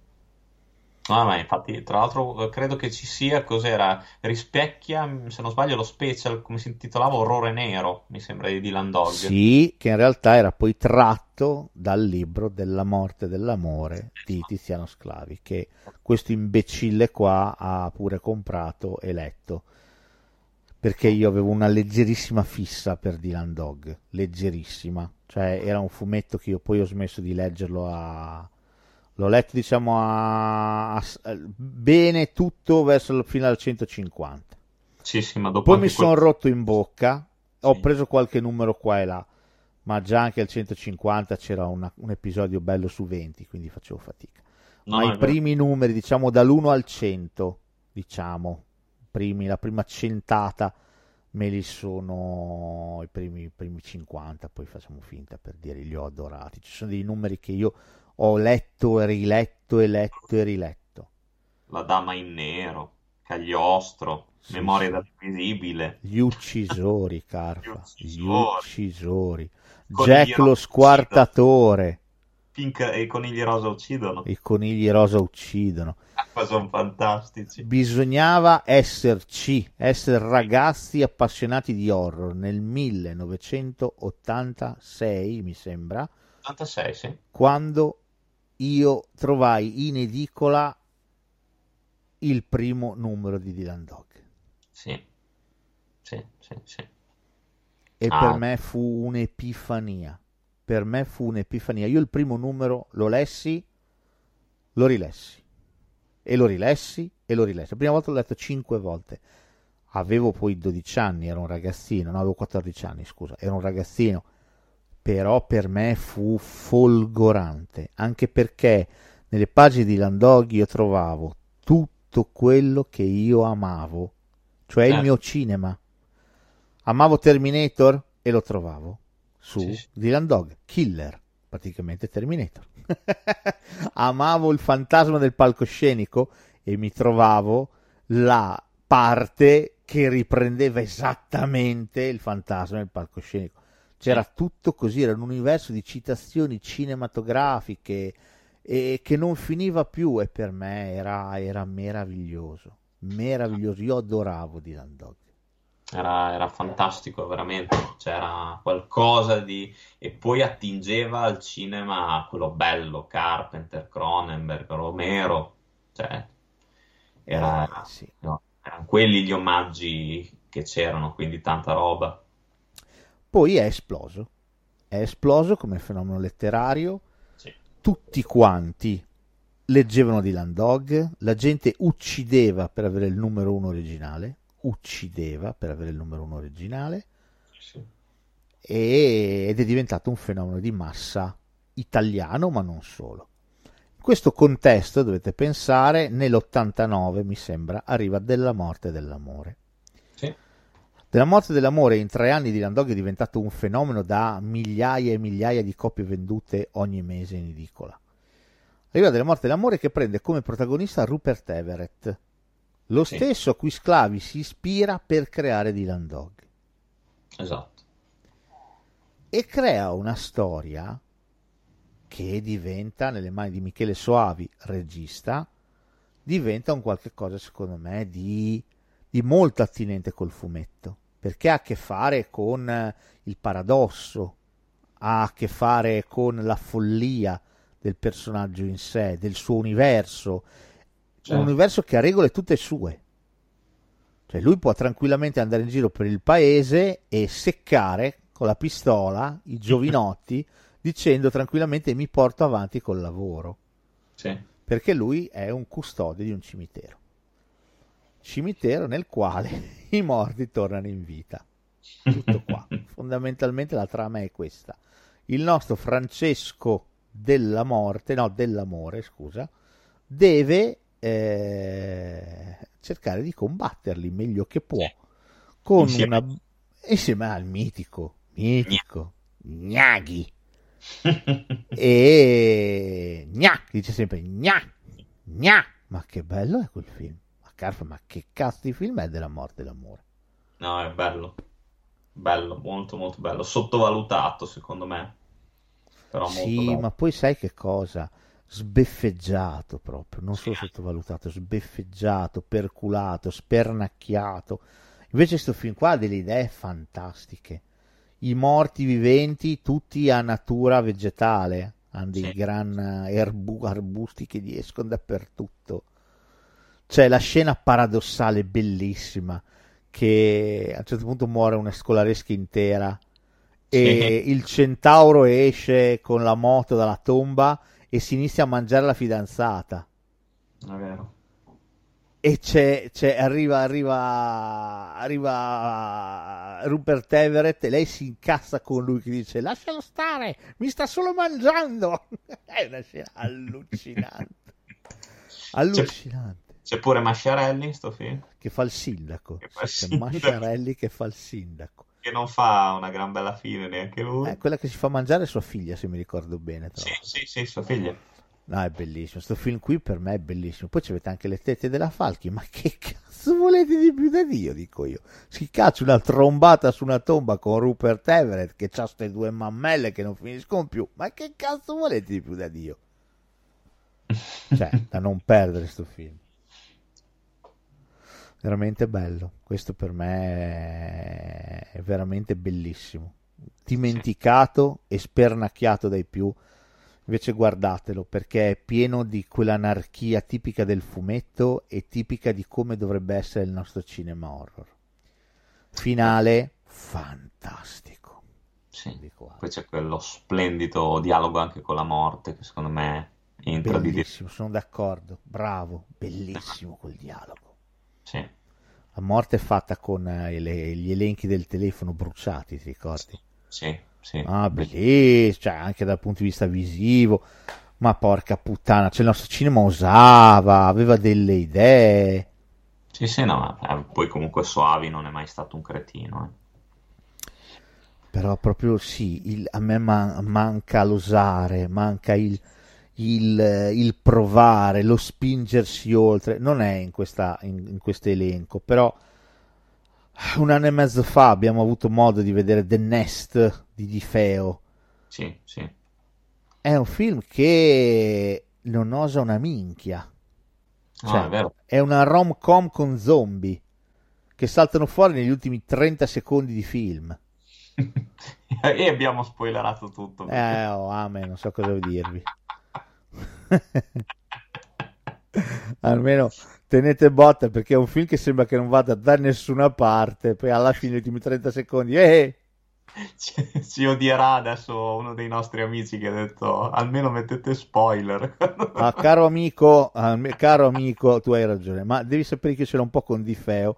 Perché appena uscito il suo film, io entusiasta, perché comunque cazzo esce un horror, cioè l'altro che era uscito era The End dell'Inferno Fuori di Mesischia, basta, non ne sono usciti altri, quindi sai, il giovane Yussi, cioè, era abbastanza giovane, il già vecchio Yussi era molto entusiasta, quindi il- l'avevo interpellato, dai facciamo una puntata su Degenerando, e lui, ah sì sì, quando vuoi, hai più sentito te, e ogni volta gli dicevo, ah dai, lo facciamo lui, sì sì, quando vuoi, non c'è problema, hai più sentito te. A me queste cose qui un po' mi stanno sulla chiappa, mi dispiace, mi ingastrisco perché poi insomma... Tu ci metti del cuore, esatto. Ma sì, cioè io mi appassiono, vedo delle cose che secondo me valgono comunque la pena, che, che abbiano dei limiti. Il cinema italiano comunque arranca, ha bisogno. Misischia, cazzo, Misischia è un pezzo di pane. Appena gli ho chiesto subito, pa, pronti, su, abbiamo fatto due puntate su, su Degenerando. Adesso uscirà il mostro della cripta, lo ricontatterò, sono sicuro. E poi mi ha mandato i suoi corti da visionare. E visto che non sono Vincenzo Mollica, che ti faccio le domande di ri- allora, come è stato girare questo film? No, me lo vedo, mi prendo giù delle cose che possono essere dei suggerimenti, delle, delle- delle cose interessanti e poi ne parliamo insieme. Ah, vabbè, prossimo film. Zeder di Pupi Avati. Mamma mia, anche questo. Anche questo brividi, caro Carfa. Anche questo brividi. Anche questo brividi per... eh, soprattutto, secondo me, oltre che per la storia, che anche qua c'è del genio puro, perché io Pupi Avati lo adoravo, secondo me Pupi Avati merita di rimanere nell'horror. Per me nell'horror se l'è sempre cavata molto, molto bene. Cioè, è il suo genere più avvezzo. Ma perché c'è più creatività, più estro, secondo me. Più originalità. E però qua ci sono anche le ambientazioni che fanno. Sì, ma infatti secondo me quello che dici tu ha senso proprio in virtù di questo ragionamento qua. Nel senso che per me l'horror di Avati funziona perché un horror estremamente terrigno, materico, eh, estremamente provinciale, rurale. E queste cose nel film si vedono e sono inquietanti. Cioè il fatto che tu non ambienti il film in un luogo fuori dal tempo e dallo spazio, cioè può essere ovunque, va bene? Sì. No, sono luoghi estremamente riconoscibili. È la bassa, porca puttana. Eh, Addirittura in Zeder c'è la, la colonia di Spina. vabbè. Cioè, è, cioè, Sì, sì. è inquietante. Va a recuperare dei posti che appartengono al vissuto di tanti di noi e che anche se non appartengono al vissuto di tanti di noi si capisce che sono luoghi reali. Sì, Ecco sì. perché spaventano i suoi film horror. Perché vanno a mettere in scena delle storie inquietanti in luoghi reali, che rende quei fatti ancora più inquietanti. Perché li rende plausibili. Sì. È un problema che tanti altri horror non hanno, perché ambientano i film a Culonia, dov'è? Chi se ne frega. Lì andando a, bes- a beccare i campi, i paesini, il si dice, il si sente, il si racconta. Guarda che cioè, fa parte del vissuto nostro di qualsiasi regione italiana. È vero. Oh, c'è pure Marzabotto. Eh sì, esatto, c'è anche Mazzabotto, c'è un Gabriele Lavia piuttosto credibile, Sì, ci sono i terreni K, esatto. devo dirti qua, che è una specie di pezze metri di Noartri. Tra l'altro hai fatto bene a citare, a dire Gabriele Lavia piuttosto credibile, perché io personalmente non l'ho mai amato come attore cinematografico, perché l'ho sempre visto molto molto teatrale e secondo Sono me d'accordo. Eh, invece qua è, cioè, sembra proprio più, più genuino, più spontaneo, più umano qua. È Non vero. stia recitando. No, no, è vero, è vero, è vero. Oh, questo, è un, questo è un signor film. Qui i morti viventi c'entrano e fanno paura. Qui fanno paura. Qui fanno paura le ombre, fa paura il non detto. Io mi ricordo la prima volta che vidi questo film, ero un bambino, ero un ragazzino. Vidi al mare con mia nonna una sera. Ma io ci sono stato malissimo, cioè un'inquietudine, io non ho dormito per due giorni. È stata una cosa da guardare che mi ha veramente dato del malessere. È vero. Che è un vero. problema, attenzione, che ho con tutta una serie di horror italiani, eh. Sì, Ce l'ho perché- con Fulci, Esatto. ce l'ho con questo film qua, ce l'ho con Argento, non l'argento barzelletta degli ultimi tempi, il primo Argento. Ce l'ho con chi riesce a raccontarmi l'orrore, cavoli, in maniera così concreta. Io, io faccio fatica. Sì, sì, è quell'orrore che ti monta dentro, che macina, che si insinua in, in ogni neurone proprio della tua testa. Cioè, un film horror medio vive più o meno a sbalzi. Succede una cosa brutta che ti dà tensione, la tensione cala, ah, introduci i personaggi, arriva di nuovo la tensione, poi cala, arriva lo spiegone, si spiegano un po' di cose e avanti così. Sì, sì, sì. Questo tipo di tensione che cala non cala nei film di Fulci, nei film di Argento, non cala mai No, no, vero, rimane hai- costante, come una specie di rumore sordo che ti sì, sì. rimane lì. sì, hai sempre la sensazione che debba succedere qualcosa di brutto da un momento all'altro. E non Ma esiste, basta- sì, sono d'accordo. Ma basta soltanto anche uno sguardo, degli occhi fissi, un rumore, cioè tutto quello che non ti consente di rilassarti. Ah, sì, sono d'accordo. Colpa della regia, della fotografia, della musica, di quel cazzo che vuoi tu. Comunque vada, è inquietante da vedere. Sì, sì.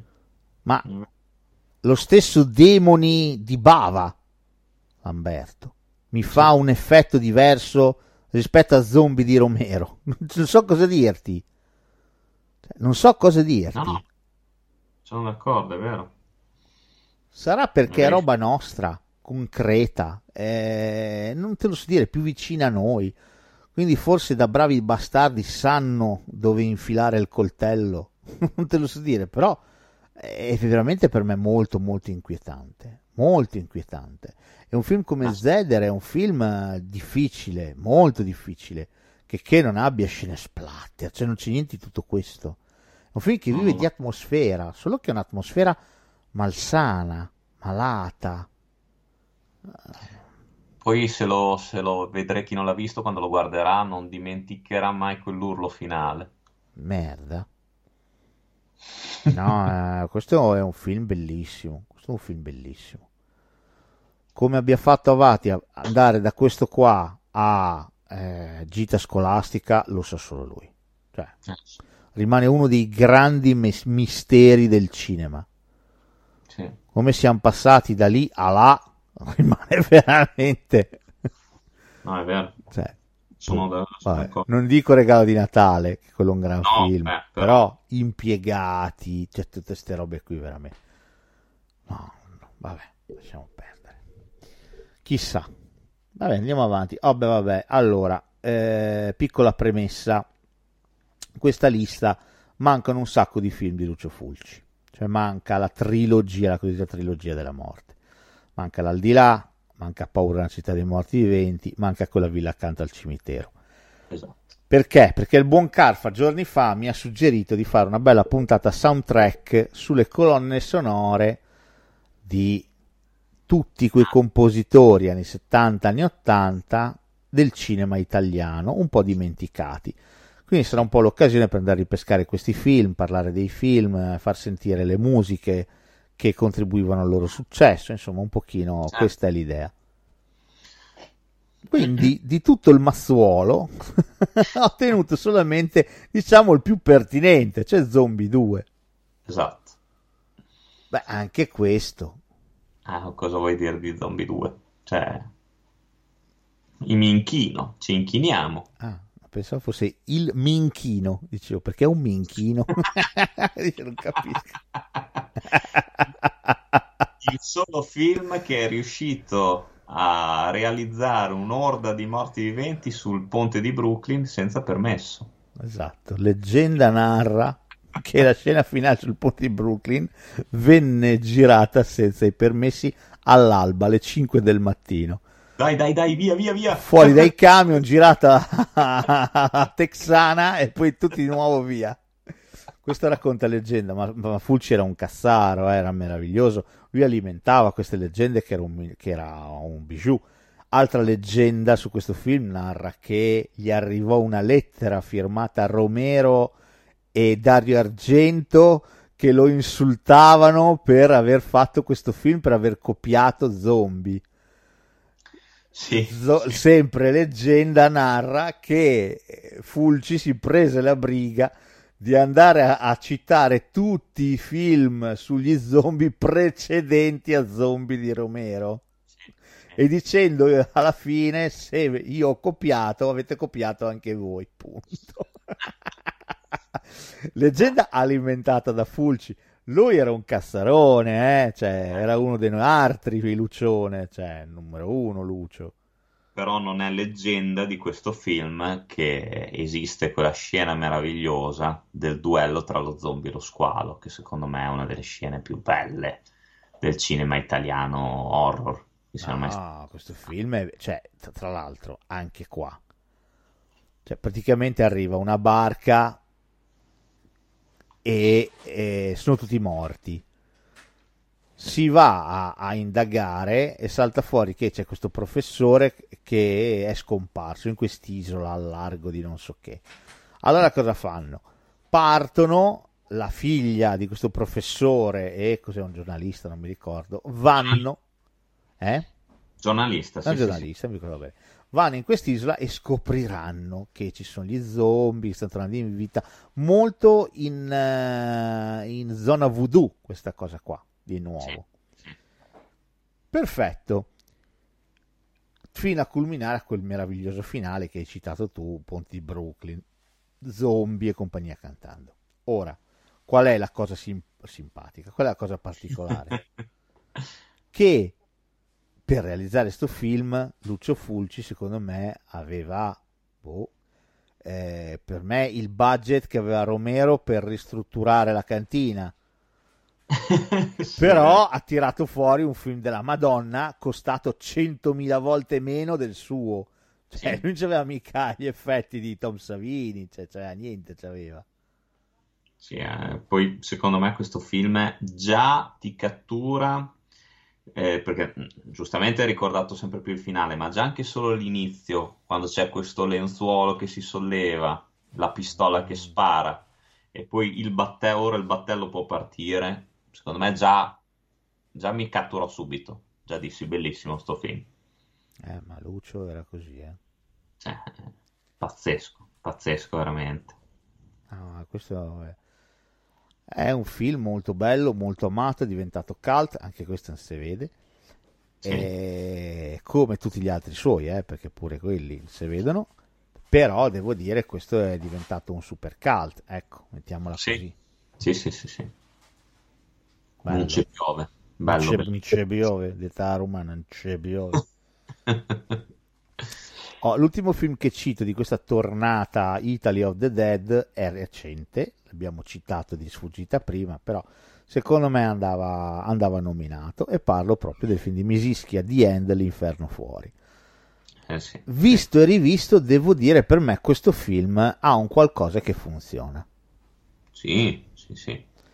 Io, io me lo sono goduto, ti ricordi, da solo Solo al cinema. cinema, che è stata una delle esperienze più belle della mia vita. Mi, dis- mi è dispiaciuto comunque perché cioè, questo dimostra come sia trattato il cinema italiano, soprattutto quello horror. Però secondo me è un gran film questo. Sì, questo per me ha, ha delle ottime idee. Sì, E intanto è furbo. È furbo perché non avendo un budget miliardario decide di racchiudere il più possibile tutto quanto in uno spazio intanto estremamente concreto e poi estremamente angusto. esatto. Quindi così facendo tu hai un'unità di tempo, di spazio e di luogo che ti aiuta nella narrazione. Certo. Poi prende un protagonista credibile. Non sta tanto a menarla con del- de- delle grandi introduzioni e altro, ma anzi va abbastanza in fretta al sodo. Sì, E poi una volta che il film parte è interessante perché parte al galoppo, poi rallenta un po', poi di nuovo accelera. Ha un bel ritmo secondo me, sì, un'ottima colonna sonora anche qua, secondo me. vero? Ottima colonna sonora. Mette insieme, oltre al protagonista, un coprotagonista invidiabile, Sì. che è quello della SWAT che gli entra con l'ascensore insieme a lui. Camilli si chiama l'attore, mi Camilli, sembra. sì. Bravo. Claudio Camilli. Eh, il protagonista è Ingroia invece, giusto? Eh, e loro due funzionano. Roia, mi sa. Roia, Roia, non in- Ingroia forse era una, una roba un po' così volgare. È venuta fuori. C'è anche lo stesso Misischia che fa un cameo. È vero, hai ragione. No, però questo per me è un buon film. Tra l'altro, finale molto carino. Sì, è vero, è vero. Che anche qua strizza, secondo me, l'occhio proprio al cinema, al cinema di genere. al cinema- Questo, secondo me, è molto affezionato al cinema di Romero.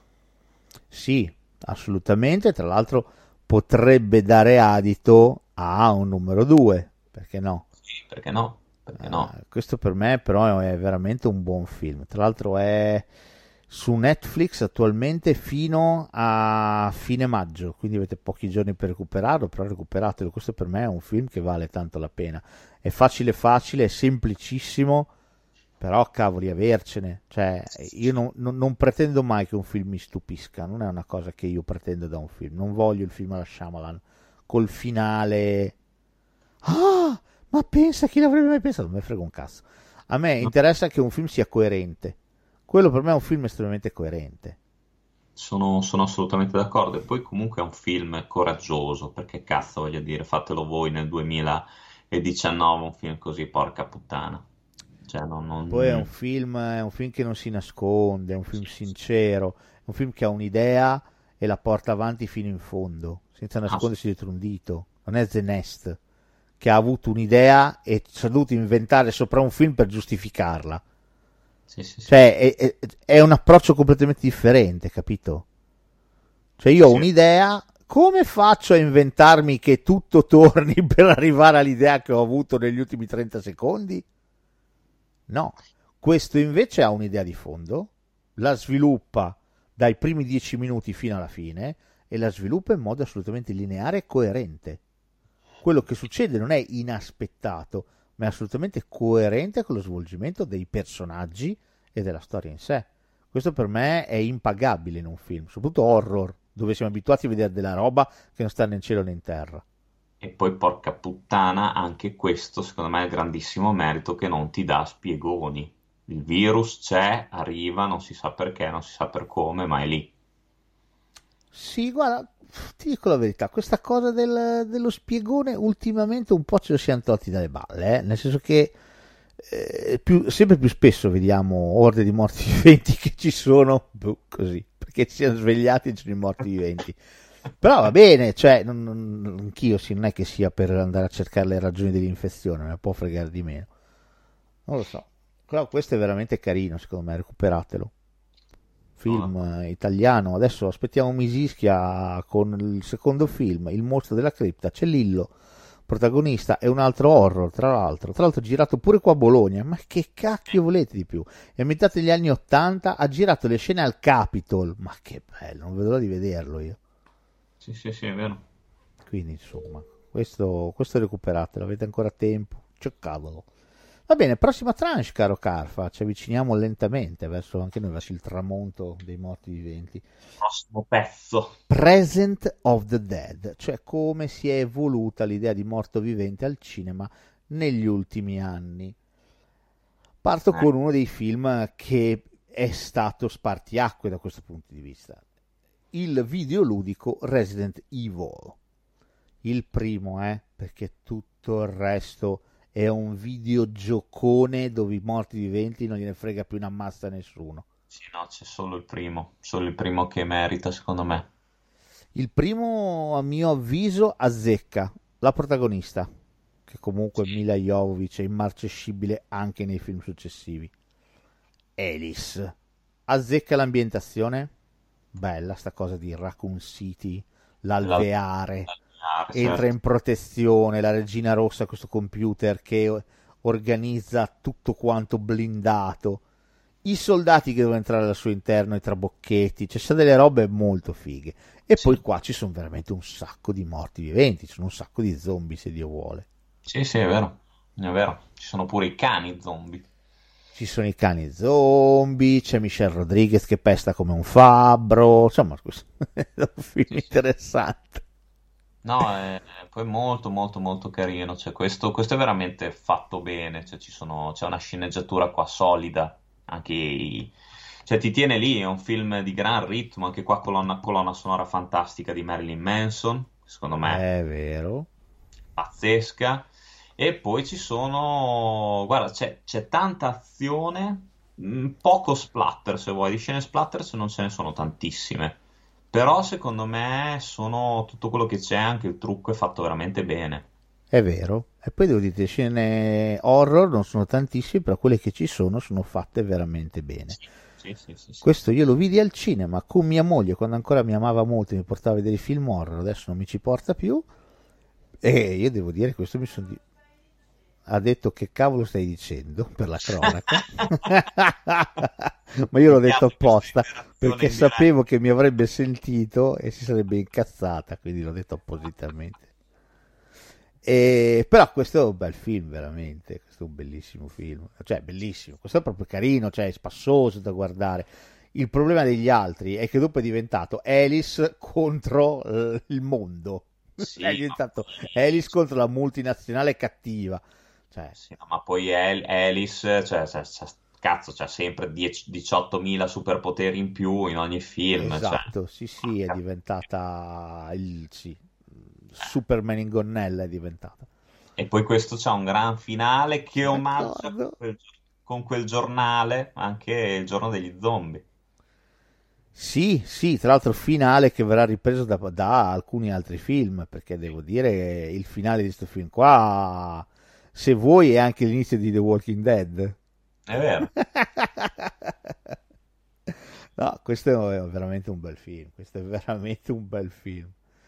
Spassoso, divertente, vola via, ci sono delle idee, era tratto da un videogioco comunque cult, insomma, però non ha un'anima videoludica, cioè non No, è beh. un film come House of the Dead, che era una roba che non si guardava. Questo ha un suo perché. Adesso faremo una puntata sui film di zombie di merda. Va bene? Ce ne ho, ce ne ho. Eh, ce ne ho anch'io finché vuoi. Oh, e adesso veniamo a parlare di un film interessante, cioè L'alba dei morti viventi di Zack Snyder. Oh, Ah, L'alba dei morti viventi. Eh? Il caso più caso. Caso più caso, se vuoi, il caso dei casi. Allora, come i più attenti di voi avranno capito, L'alba dei morti viventi, in originale Dawn of the Dead, è lo stesso titolo di Zombie di Romero. Infatti, vorrebbe, diciamo, esserne il remake. Vorrebbe, tenterebbe.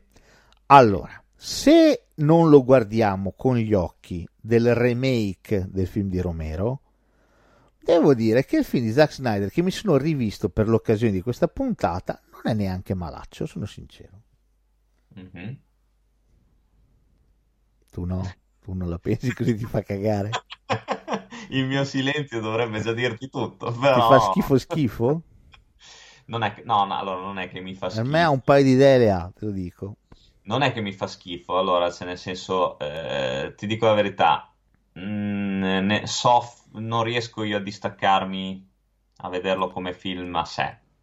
Cioè, nel senso, non riesco a distaccarmi, sarà un limite mio dal fatto che comunque vuole essere il remake del film di Romero. Per quanto, però, ti dico, certe scene mi sono, mi sono piaciute.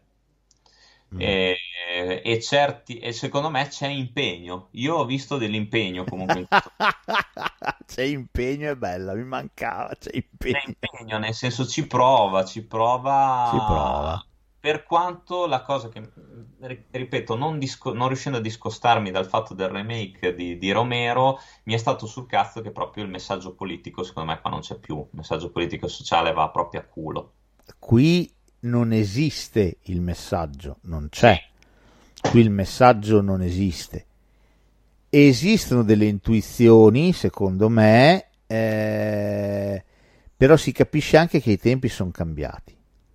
Quindi è, è proprio diverso l'approccio. Ecco perché io non riesco a considerarlo più di tanto un remake di, eh, di zombie, perché siamo veramente da tutta un'altra parte. Cioè, il fatto del centro commerciale è praticamente accessorio. Cioè, loro trovano rifugio lì. Boh, posto, va bene. Cioè, ti ricordi in zombie studiavano la zona, la isolavano, mandavano fuori gli zombie. Quando loro vanno al centro commerciale c'è un cane, ci sono i tre sfigati della sicurezza e ci sono due zombie in croce. Basta. Esatto. Sì, sì, sì. Tutto qua, è già finita. È vero. E gli zombie sono sempre fuori, sono sempre al di fuori. A parte che è un film che ha il problema di prendere Phil Dunphy e fargli fare più, più o meno l'antipatico, lo stronzo. Quindi, poverino, Phil Dunphy di Modern Family non può fare lo stronzo. Un personaggio talmente bello. Vabbè. Detto questo, c'è un Ving Rames che non è male, bello granitico come piace a me e ha un paio di sequenze secondo me interessanti. Allora, quello loro che si parlano col tipo dell'armeria a distanza, Che è il personaggio migliore, secondo me. che giocano anche a scacchi, Sì. non è male. C'è quella scena fantastica dove chiedono a lui, gli indicano chi deve far fuori. Fai Sì. fuori Bart Reynolds e lui deve sparare al- allo zombie che assomiglia a Bart Reynolds. Sì, sì, sì, è vero. Non è male. Jay- Jaylino. Jaylino. cioè, quella scena lì è veramente carina, secondo me. Veramente, veramente carina. Non scherza niente. È carino molto il rapporto col tizio dell'armeria. benissimo. E poi in mezzo ci sono varie scene assortite. C'è quella di loro che scappano coi camion che non è male. Sì. Cioè, eh, La tizia incinta non è Sì. male. C'è quella cosa che, ecco, una cosa che mi ha dato un, po', mi ha spiazzato, neanche mi ha dato fastidio, è che a un certo punto sembra quasi che voglia virare un po' anche sulla commedia, nel senso Oddio, che, sulla commedia. no, nel senso che c'è questo rapporto, eh, hai notato, tra il ragazzo e, e quell'altro, che sembra quasi che vogliono fare un- una sorta di buddy movie, che sono sempre il ragazzo, il marito di quella incinta. Che sembra quasi che vogliano fare un accoppiato a un certo punto. Che fanno, Oddio, battutine. oddio, no, no. Io- Anzi, io- il marito della donna incinta è veramente inquietante. Alla Lui- fine. Eh Però- no, ma lui si rinchiude molto velocemente con lei Io sì, nella non- nursery improvvisata e non esce più da lì. E dopo, e, e dopo è inquietante perché lei è stata morsa, lei è diventata praticamente sta marcendo, il, nasce la bambina che è una zombie, cioè è allucinante quella cosa lì, è di un depressivo, eh, fa veramente venire l'angoscia. E quando arriva la vecchietta e spara a lei, merda, lui che prende la pistola e le spara, fa tu vuoi separare la mia famiglia. Cioè lui ha perso completamente la Trebisonda. Non è male quella cosa lì, non è male. Sai cos'è l'unica cosa che non torna? È che questi sono in un supermercato enorme, gli zombie sono tutti fuori, non hanno un problema al mondo e decidono che non vogliono morire in un centro commerciale. Ma perché? Ma hai tutto lì. Che, che- che ca- Io non voglio morire qui aspettando. Ma cosa devi aspettare? Mm, sì, non, oddio, non lo so, io non... Cioè, ho- ti dico, ne ho preferiti altri come... No, come- sicuramente. È che eh, io stesso sto facendo un po' di percorso di mea culpa, nel senso che io ho sempre sparato merda su Zack Snyder. Però è vero anche che eh, questo film non lo rivedevo da un bel po' di tempo. Sì, sì, sì, E me lo sono riguardato appositamente. Devo dirti che, fatte salve quelle due o tre minchiate, oh, devo dirti che per me alcune sequenze si salvano alla grandissima Mm? come anche alcune idee. Ecco, non è un Michael Bay, questo volevo dire, capito? No, assolutamente Cioè, no. Non nego di avere anche... Cioè, io ho preso anche il DVD eh, di questo film. no, ma eh, secondo me eh, non, non è così, non è così caccioso come si, si narra. Ha delle cose. Anche il finale in sé, il fatto che il protagonista decida di lasciarli andare sulla barca, ti ricordi? Sì, sì, sì, sì. ha un suo che cosa. Poi, se tu mi dici la, la cosa che ti ho detto prima, che abbandono il centro commerciale non ha un senso, dico hai ragione. No, no, è vero. È Se vero. ti dico, cosa ne so, eh, i personaggi, alcuni, non tutti, ma alcuni cambiano un po' troppo repentinamente e troppo velocemente idea. Vero, hai assolutamente ragione. Sì, no, non è neanche il problema, secondo me non è neanche tanto poi negli zombie che corrono, quelli che vanno piano, cioè nel senso, mh, è chiaro che sono cambiati i tempi, adesso sai, comunque se ci fai caso, gli zombie che corrono ormai sono diventati parte predominante del cinema di genere, in questo senso. Cioè ormai zombie lenti ne vedi pochi. Sì, no, non ce ne sono praticamente più. C'è un film che citerò distrattamente dopo che c'è una gag su questa cosa e non è, non è male. E- però sì, lo zombie veloce è diventato un pochino la, la, la cifra stilistica degli ultimi vent'anni. Sì, che se vuoi cita anche la vita frenetica comunque di adesso, eh. So c'è che pacco, vita frenetica e pure morte frenetica, va che, che No. due cazzi. non so se ce la Vai, faccio, fuori uno sotto un altro. non so se ce la faccio, Carfa. Non credo di farcela comunque. vabbè. Comunque, stavo per dire, questo film non è, non è così malaccio. Oh, prossimo film, Rec. Eh, questo Stavo vedi. lasciando fuori, invece poi ho detto, cazzo, è vero, Rec. Beh, Rec, anche questo non è male. Questo sì, eh, anche se parli- io- questo ce lo inseriamo, parlia- parliamo di zombie o di infetti, che qua c'è sempre una diatriba tra i due. Allora, sono d'accordo, però eh, gli infetti, eh, cioè salta fuori successivamente che sono infetti. Sì, è vero. Inizialmente tu pensi che siano zombie. È vero, è vero. Se ci basiamo sul primo film, tendenzialmente pensi che siano zombie. Dopo è vero, trovano tutte quelle componenti cristologiche, però sai da dove cazzo vengono, cosa ne sai te? È nel secondo film che inizia a essere più eh, approfondito il problema.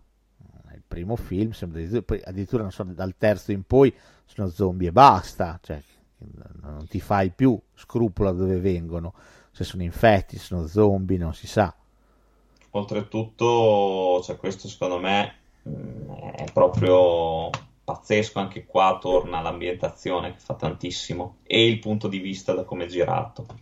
Sì, film girato in point of view, eh, decisamente interessante, fatto molto bene. Tra l'altro non in modo stupido, nel senso che qui eh, non è un point of view idiota, ma è una troupe che sta seguendo dei pompieri e vengono coinvolti in questa emergenza. Quindi ha senso quello che succede perché la telecamera è accesa, ha senso.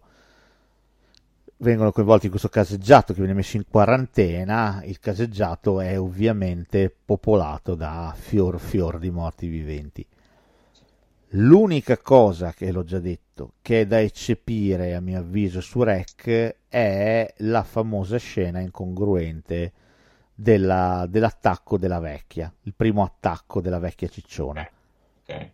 Quando il cameraman riprende tutto e poi dopo lei gli chiede fammi rivedere, fammi rivedere, tu da spettatore non puoi rivedere perché è assolutamente incongruente. Tu stai guardando una cosa che stanno registrando, quindi fammi vedere, fammi vedere, avrei dovuto staccare l'immagine e vedersi la neve, non Esatto. vedere loro che riguardano la stessa scena. Questo Eh.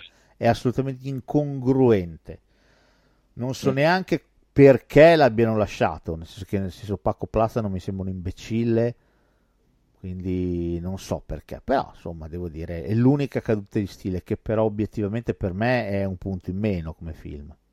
Sì, sì, sì, mm, cioè, sai, si salva, cioè, secondo me è perdonabile, però è effettivamente una cosa un po', un po' che ti spiazza, effettivamente. L'unica, a me, mm, ti dico, è piaciuto molto questo film, anche perché è molto reale nello sviluppo, nel senso che, cioè, se dovesse succedere una roba del genere, cioè, effettivamente l'esercito, la polizia si comporterebbe nello stesso identico modo come si comporta qua. Cioè, siete dentro in un palazzo di, di zombie, sono cazzi vostri, non uscite perché vi spariamo. Cioè, nel senso, mi è piaciuta molto questa cosa. Ricordiamo che sta di fatto succedendo qualcosa di simile all'interno di Dead Generando, quindi insomma. quindi ricordiamocelo sempre.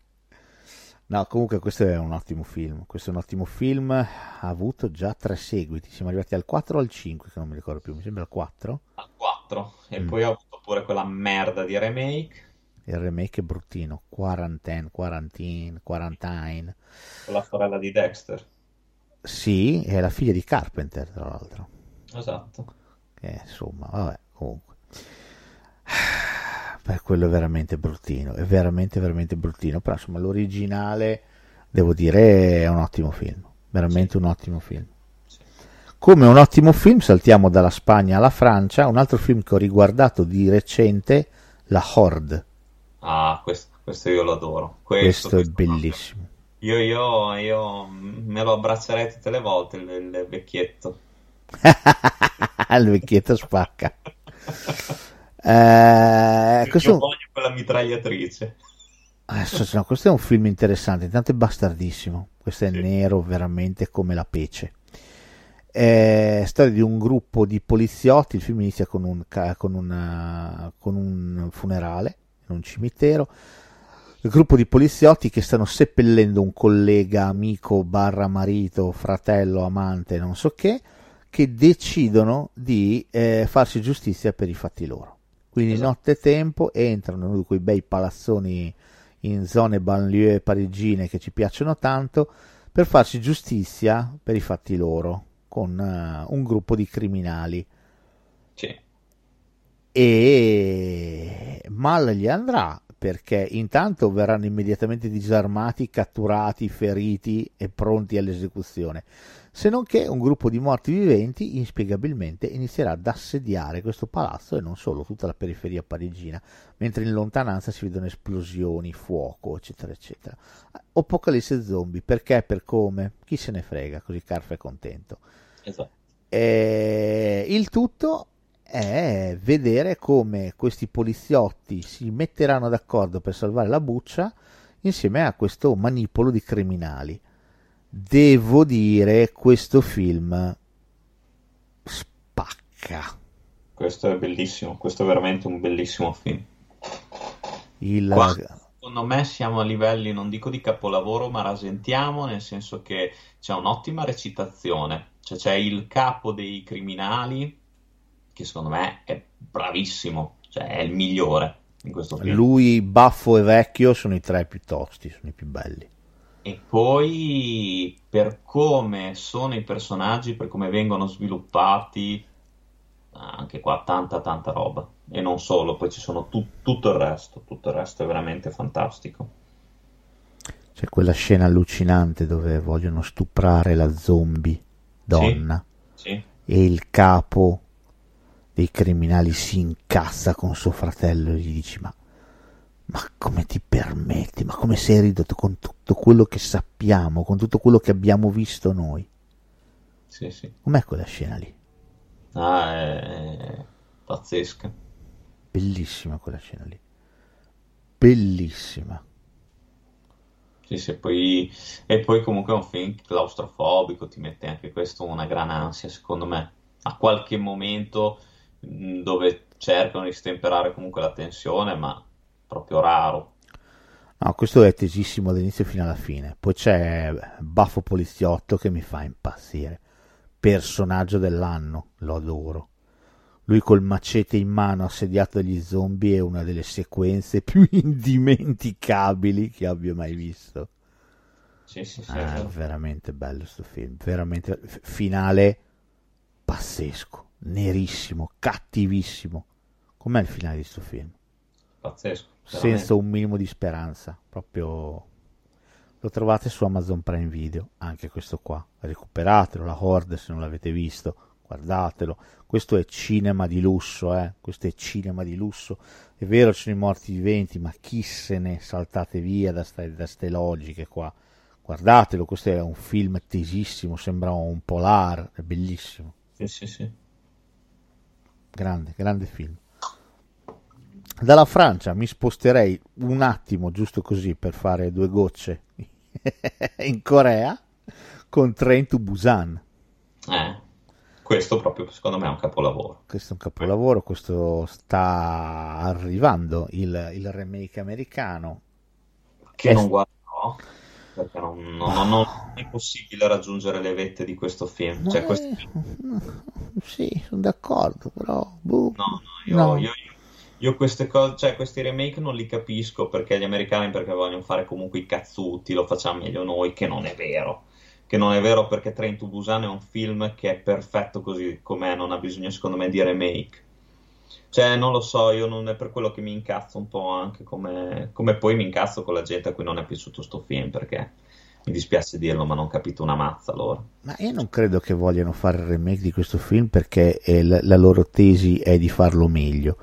Secondo oh. me la tesi è più agghiacciante, se vuoi, eh, rispetto a quella che hai esposto, è che ma però credo che sia vera, credo che sia un fatto, è che c'è una grossissima fetta degli Stati Uniti a cui quel tipo di film lì è completamente precluso, perché c'è una fetta, grossa fetta del pubblico statunitense che mai andrà a vedere un film coreano, perché non gliene può fregare di meno di andare a vedere un film sottotitolato, perché non è una cosa che farà mai.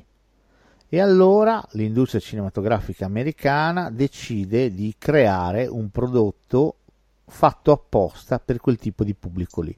Quindi l'ideologia è incasso dei soldi, non lo faccio meglio, ma guadagno. Posso che non è meglio, eh. posso essere d'accordo, però mi incazzo doppiamente eh, perché ti rilancio questa peggio, cosa. Ho detto, forse è peggio. Succe- no, nel senso succede, succede però cosa succede? Che lo fanno gli americani dopo lo esportano in tutto il mondo, diventa magari più noto quello americano e la gente non si caga più. Train to Busan originale. Eh, sì, sì, però allora facciamo un discorso prettamente italiota. Allora, Mhm. esce Train to Busan versione, eh, lo chiamiamo Train to, to Chicago, va bene? Esce Train to Chicago, va bene? Sì, È un film di zombie comunque, ok? In Italia, in quanti lo andrebbero comunque a vedere? Nel senso che lo andrebbero a vedere chi? Gli appassionati no, film zombie, ma gli appassionati, tu mi insegni, sapevano già che c'era Train to Busan, lo hanno visto, lo hanno apprezzato, lo hanno amato e sanno pure del remake americano. Quindi è un tipo di idea che può eh, andare incontro ai gusti e ai palati del teenager brufoloso, idiota statunitense, ma il teenager brufoloso italiano non lo guardava prima e non lo guarderà dopo. Se lo voleva guardare l'aveva già visto. Ecco, in questo senso qua. Eh sì, questo, questo è un film della Madonna, c'è poco da fare. Questo è un film bellissimo, questo è un film splendido. Tra l'altro, guarda, eh, c'è alla base il rapporto tra un padre e un figlio. Mhm. Basta, basta, veramente. Una, un'idea di sceneggiatura banalissima. Quando lui dice al figlio che gli, regala- gli regalerà per, per il compleanno la Wii, mi sembra, non mi ricordo Sì, gli che gli regala, No, sì, credo la Wii. e il figlio ce l'ha già, perché gliel'aveva già regalata l'anno prima, tipo. Sì, sì, sì, sì. quell'idea di sceneggiatura lì, che è una cazzata, eh, però ti restituisce un rapporto e un personaggio con una linea di sceneggiatura. Ti restituisce veramente la pochezza di quest'uomo. Ora, per parallelismo, mi viene in mente quella zozzeria del film di Verdone che ho visto su Amazon Prime Video questa settimana qua, che è uscito nel fine settimana. Sì, si vive una volta sola quella roba lì, va bene. Mhm. Che è un film talmente brutto che non ha un verso. Se penso che abbiamo dovuto aspettare un anno e una manciata di mesi per vederlo, cioè, potevi Posso- veramente farlo uscire in sala sperando che almeno un po' di ossigeno le sale se lo pigliassero. Perché Te quella roba lì te la sei tenuta nel cassetto non si sa bene per che cosa. Forse perché facesse la muffa così ti facevi il gorgonzola da mettere sulla pizza. Che veramente non, cioè, non- non- è una Eh. roba che non ha un verso. Ormai anche Verdone l'abbiamo perso. Ah, non lo so, però quel film lì, guarda, ti invito a guardarlo. I primi 45 minuti hanno quasi un senso da quando partono per la vacanza perché hanno scoperto che Rocco Papaleo è malato, incurabile. È una roba che tu dici, tanto finirà così e finisce così. Cioè, non pensare che finisca così vuol dire non aver mai visto un film in vita. Mai. Va bene? Questo è il primo grosso problema del film. Ma il più grande di tutti è che Verdone ci ha voluto mettere dentro il rapporto tra lui e sua figlia. Va bene? Rapporto ri- trattato in un modo ridicolo nel film di Verdone. Ridicolo. E risolto in modo ancora più ridicolo con un sms e una telefonata di notte. Così, buttata lì, lasciata cadere nel vuoto, nel nulla. Allora, può essere che in un film che è una commedia che sarebbe fatta apposta per non riusciamo a raggiungere una quadra e ce la fa Train to Busan che è un film di zombie in un'inquadratura una questo per fare capire che qualcuno ancora avesse dei dubbi che Train to Busan è veramente un capolavoro Sì, sì, sì. eh. perché E la storia di questo padre che deve portare il figlio dalla madre perché il figlio ha espresso un solo e unico desiderio andare da Bu- a Busan dalla mamma ti ricordi? Sì, sì. e prenderanno il treno nottetempo il treno verrà attaccato dagli zombie ci sarà un- non attaccato dagli zombie ci sarà una mini apocalisse zombie all'interno del treno fondamentalmente e loro dovranno combattere contro questa cosa. Ma è fatto altro di un che, bene. altro che zombie veloci qua. Qua si accatastano. No, è fatto di un bene, ma ha delle idee, Sì, sì, sì, è vero. ha delle idee geniali. Cioè, questo è un film finale. Ciao. E poi c'è... Ciao. E poi, poi dura due ore, ma ti volano, eh. D'accordo. Finale pazzesco per quanto è bello. Sì, sì, sì. Pazzesco per quanto è bello. Bellissimo film. To Busan è l'ultimo grande film di zombie che hanno fatto. È stato fatto un seguito, Peninsula, che non ho visto, però ne parlano veramente male. Vabbè, speriamo. Sì, anche io ho sentito che non ci sono proprio delle recensioni lusinghiere. Ti cito velocissimamente perché l'ho visto su, su Netflix e devo dire, non l'avevo cagato, invece non mi è dispiaciuto. Hashtag Alive, sempre Sì. coreano. Non è male. Carino, molto molto carino. Anche qua ci sono delle ottime idee e soprattutto mi è piaciuto tanto il fatto di introdurre così pesantemente la tecnologia in un film di questo tipo. Bravissimo, è la stessa cosa che ha colpito me. Sì. Sì, sì, qua ci sono appunto i messaggini, ci sono i droni, Bravo. tutto, tutto è al servizio della sopravvivenza ed è, è sfruttato in maniera molto molto intelligente. Sono d'accordo, anche per me è azzeccatissima. Cioè, la scelta che fa il film è azzeccatissima. Il fatto che lui crei l'hashtag è, è veramente bello perché va veramente incontro alle nuove tecnologie. Poi, contemporaneamente, è un film intelligente. Lui che vede lei, Sì, eh, sì. cercano di stare in contatto l'uno con l'altra, la mancanza di cibo. eh, ha delle robe veramente forti. Sotto i morti Sì. che aumentano sempre di più, sono cattivissimi, voraci, aggressivi, no? e poi c'è quando si muovono per gli appartamenti, cercano di entrare, c'è quella scena dove c'è il morto che si arrampica, com'è quella scena lì? Sì, sì, è pazzesca, è ve- veramente bella perché poi eh, hanno comunque una sorta di latente intelligenza anche i morti viventi, anche nella scena del, del drone, cioè che, che capiscono comunque a un certo punto cosa devono fare per rompere le palle. No, è veramente bello, a me è piaciuto tantissimo questo Sì, sì, live. È Lo trovate carino. su Netflix di nuovo, senza ragione, senza perché, arrivano gli zombie. Un ragazzo che è rimasto a casa da solo. Tra l'altro è anche bella la cosa, che all'inizio ignora completamente la cosa, ti ricordi? Sì, sì, sì, Continua a giocare ai videogiochi, se ne frega. Poi mano a mano che le cose vanno avanti, poi è bello perché lui, i genitori gli avrebbero dato, gli avrebbero detto fai la spesa e lui se Sì. ne fotte, non va a fare la spesa e dopo se ne penti, dice avessi fatto la spesa. Ma quando vanno a casa del tizio che lo trovano lì, che gli dà soccorso il tizio, Sì, anche quella scena. bellina quella scena lì, eh. Non No, male. ma è un bel film, comunque un gran bel film secondo me No, questo. bello, sì, bello. Eh, intelligente per le idee che ha e per come le porta avanti. A me questo è piaciuto, decisamente. Sì, sì, sì, sono d'accordo. Va bene, l'ultima tranche, caro Carfa. Funny of the Dead, cioè i film con i morti viventi, però anche un po' cassari. Vabbè, Esatto. partiamo dalla notte dei morti dementi, Shaun of the Dead. Ecco sì, meglio il titolo originale. La notte dei morti dementi non si può guardare, non si può sentire. Eh, beh, vabbè, questo... Questo ne abbiamo parlato tante Edgar volte. Wright e Simon Pegg in scrittura, Edgar Wright come, come regia, questo veramente spacca. Che omaggiano Romero e Romero a sua volta li omaggerà. Sì, perché riprenderà come comparsa nel suo Land of the Dead. Questo, questo è un film fantastico. È un film fantastico intelligente dove c'è la commedia ma c'è anche l'horror e lo splatter.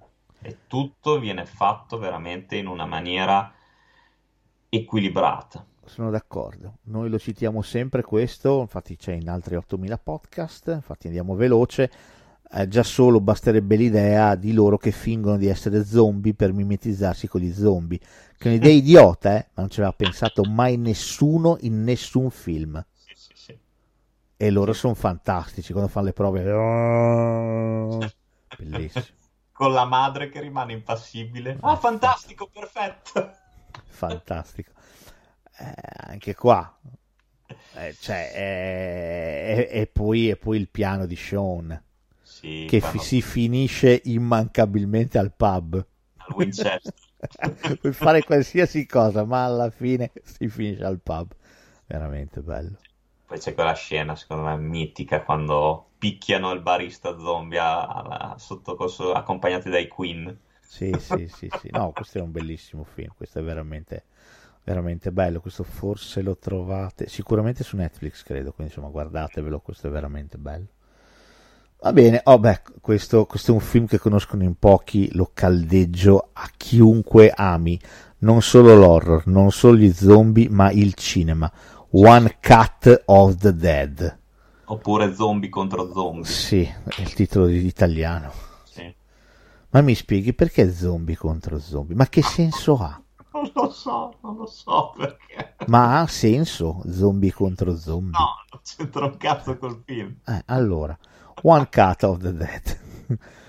Film girato in un unico piano sequenza alla prima metà. È bellissimo. Ah, questo è un film meraviglioso. Storia è quella di un regista che fondamentalmente deve girare un film sugli zombie con una troupe scalcagnata e un cast ancora più scalcagnato. Si trova a girare tutto quanto, peccato che arrivino degli zombie che attaccano veramente e quindi morte, distruzione, fuga, sangue e chi più ne ha più ne metta. Questa è la prima metà del film. La seconda metà del film, che non vorrei svelare perché No, no, andrebbe sì, visto. No, questo è da criminali svelarlo. È... è- che cos'è? È un making of, è un film, è un omaggio al cinema, Sì, è tutto. È be- la seconda parte che dà senso a tutto quanto è meravigliosa. È Questo- meravigliosa. Qua, qua secondo me c'è quella scena finale Eh, che è dolce, con Io quella... mi sono commosso, Sì, Carpa, sì, alla con, con quella foto che viene, che spiega il perché viene fatta quella certa Tu cosa. vedi quel carrello dall'alto che dici, È cazzo, come, quella come cazzo ha fatto quel carrello dall'alto? E alla Quella- fine vedi come è stato fatto. Ma com'è quella scena lì? Quella scena lì è fantastica, è meravigliosa. È bellissima. Quella- Storia quella- di questo regista che deve fare una roba live per un canale per un canale di, di- di horror fondamentalmente. Quindi l'idea di fare questa diretta con gli zombie. E nella seconda parte, quando scopri la storia del regista, perché è lì, perché sta facendo questa cosa, come la fa, è fantastico. Eh, che film, che film. Ma, ragazzi, cioè, com'è anche la, la- la musichina finale? Tu, tu, tu, tu, tu, tu, tu, È bellissimo. Film giapponese che ha vinto l'impossibile, girato veramente con due bussolotti e torno al Bosco 1, mi dispiace, ma torno a qualsiasi altra cosa, perché non mi dite che è difficile fare i film horror. Cioè basta veramente avere l'idea, questo qui è fantastico, questa è un'idea che è geniale, questo è veramente, veramente geniale. Tra l'altro non hanno speso un ghello neanche per la location perché è una vera fabbrica abbandonata. Ma la Quindi- cosa bella del film è che tu vedi il film parte e tu dici, vabbè, ho capito, hai fatto il piano sequenza. Non è neanche particolarmente bello, non è che ti sta venendo particolarmente bene. No, però ti prende, Lo stai prende lo- facendo abbastanza così, va bene? Perché? Cioè puoi anche evitare di fare il piano sequenza, ma dopo, quando ti, ti- ti fa vedere tutto quello che ci sta dietro e gli eventi inenarrabili che hanno portato a quello, ma che roba è? È fantastico. Questo è veramente un bellissimo film. Bellissimo, One Cut of the Dead, cercatelo. Mm, Non so se si trovi, no, sul piattaforma di streaming non c'è, quindi vi vi dovete comprare il DVD, ma compratelo perché vale la pena di essere visto mille volte, almeno due volte. Lo vedi la prima volta e lo devi rivedere subito perché dai senso a tutta la prima parte di nuovo, quindi veramente Sì, bello. Vero. Oh, cito. allora, cito. Manuale scout per l'apocalisse zombie. Hai visto questo? Sì. Questo è idiota forte. Però per me c'ha due o tre trovate che sono geniali. No, qualcosa sì, ce l'ha, ce l'ha, ce l'ha, ce l'ha anche questo. Ti fa, ti fa sorridere. Anche questo Per me questo c'ha due o tre trovate. Allora, il tizio che sta cadendo dalla finestra che si attacca all'uccello dello zombie. Sì. Poi i i protagonisti sono tutti degli adolescenti. tutti scout che si trovano in mezzo all'apocalisse zombie. C'è quella scena dove scappano dai morti viventi e c'è la morta vivente con le tettone. Allora c'è l'adolescente che torna indietro e le cipolla le tette. Ma com'è quella scena lì? Fantastica. Cioè, fuori di testa. E poi c'è la mia scena preferita, la- quando loro incrociano il loro primo morto vivente, che è un tizio con la maglietta di Britney Spears. Ti ricordi? Che c'è uno dei protagonisti che si avvicina. che, gli, che gli dice Oh baby baby. E vedi che vivente si ferma, si blocca. E lui continua. You don't understand. Non mi canta così Spears. E morto vivente fa il coro. Ma che bello è. No, vabbè. Sì, è cazzaro, ma ti fa ridere. bellissima, cioè quella scena lì a me fa impazzire, mi piego ogni volta che la vedo, c'è anche su YouTube. Se non volete vedere tutto il film, guardate quella scena lì, fa sbragare, fa sbragare quella scena. No. Beh, è divertente il film, adesso obiettivamente vola, cioè dura un'ora e quaranta, ma vola, è talmente cazzaro che vola, c'ha tanti di quelle idee minchione. Io vi ho citato le più allucinanti, ma è pieno zeppo di idee minchione. È veramente carino sto film. Sì, sì, sì, sì. Sì, sì, no, ma infatti, cioè, anche questo, questo ci sta come comedy zombie, perché non è... Comunque, anche se è cazzaro, racchiude un po', racchiude del- dell'intelligenza, cioè fatto bene. Sì, c'è del pensiero, cioè non è, non è scemo, No, no, è vero, veramente, veramente carino. Oh, ultimi due, Quan of the Dead, in italiano Il cacciatore di zombie, film ehm, cubano questo è. Hai visto Quan of the Dead? Sì, sì, sì, anche questo mi è piaciuto. Questo è scatenato. Anche questo è veramente molto divertente. Lui che di nuovo Apocalisse, a parte che gli zombie non vengono mai chiamati zombie, ma vengono chiamati dissidenti. e, e Quan decide insieme al suo amico di mettere, che c'è un nome allucinante, adesso amico non me lo ricordo, di mettere insieme un'attività per sterminio zombie. Quindi se tu hai un parente in casa che ti è diventato zombie, lo chiami e lui arriva. È veramente carino. Di nuovo finale molto beffardo. È molto divertente questo film, scatenato, rutilante, intelligente di nuovo. Cioè, questi sono esempi di film scemi, ma però hanno qualche cosa. Poi lui c'ha una faccia che è pazzesca. Sì, lui sì, sì, sì, sì, lui è è allucinante. l'attore giusto. È l'attore giusto. No, questo film veramente vola anche questo. Questo è molto divertente. Molto, molto divertente. Di nuovo è tensivo perché comunque le scene, ma anche questo valeva anche per l'Apocalisse zombie, cioè le scene in cui gli zombie attaccano eh, possono effettivamente fare danni, quindi non sono barzellette. Gli zombie non sono mai barzellette e basta, sono anche pericolosi. Questo devo dire spinge. Sì, sì. Oh, questo non so se lo hai visto, chiudo con l'ultimo film, l'ho visto mentre cercavo materiale per questa rassegna, Zombie in Love. No, Questo è l'unico che non ho visto. In originale è più bellino, si chiama Night of the Living Deb. che Deb è la protagonista. Ah, ok. E, e niente, c'è la tizia più improbabile del mondo che rimorchia un tizio tutto per benino. La mattina dopo i due si risvegliano, lui non vede l'ora di, di scaricarla, di sbarazzarsi di lei, anche perché deve andare da suo padre. Lei invece vorrebbe rimanere attaccata come una cozza a lui, se non che scatta l'apocalisse zombie. A questo punto Ok. lei sembra, salta fuori che ha molte più risorse di quello che sembrava. Quindi a questo punto è lui che ha bisogno di lei. Il film è tutto qua, però devo dirti, è molto divertente. Ci sono due o tre cose, c'è la gag degli zombie lenti e veloci, c'è lei che prende la macchina e vede che c'è questo zombie che si muove lento uh, e dice, ah meno male, beccata- ci, ci siamo beccati la versione lenta. E lui, mentre c'è una carica di zombie che sta correndo, gli dice: No, quello è, me lo invento. E Charlie è sempre stato paraplegico anche da prima. Queste scene allucinanti. quindi lui era lento perché poveretto era paraplegico. E invece gli zombie gli altri corrono. E niente Deb finirà a fare un messaggio alla nazione in tv per denunciare lo Stato che ha fatto una roba non lo Stato la sì lo Stato che ha fatto una roba brutta, eh, ha inquinato l'acqua delle falde acquifere di quello stato lì, non mi ricordo in che stato siamo, il, eh, il cattivone che poi alla fine è redento è il, eh, è il papà di, di, Laura Palmer, non mi ricordo il nome dell'attore, ha fatto un mille Ray film Wise. horror, bravissimo, Ray Wise, bravissimo, ha fatto un miliardo di film horror, è veramente forte. Eh, tra l'altro in questo film viene sfatata uh, la, la cosa che i morsi che gli zombie ti zombifichino. No, non è vero, ti fa semplicemente, fanno semplicemente disinfettati perché sennò fa infezione è brutto. Ed è molto molto bellino, veramente molto bellino.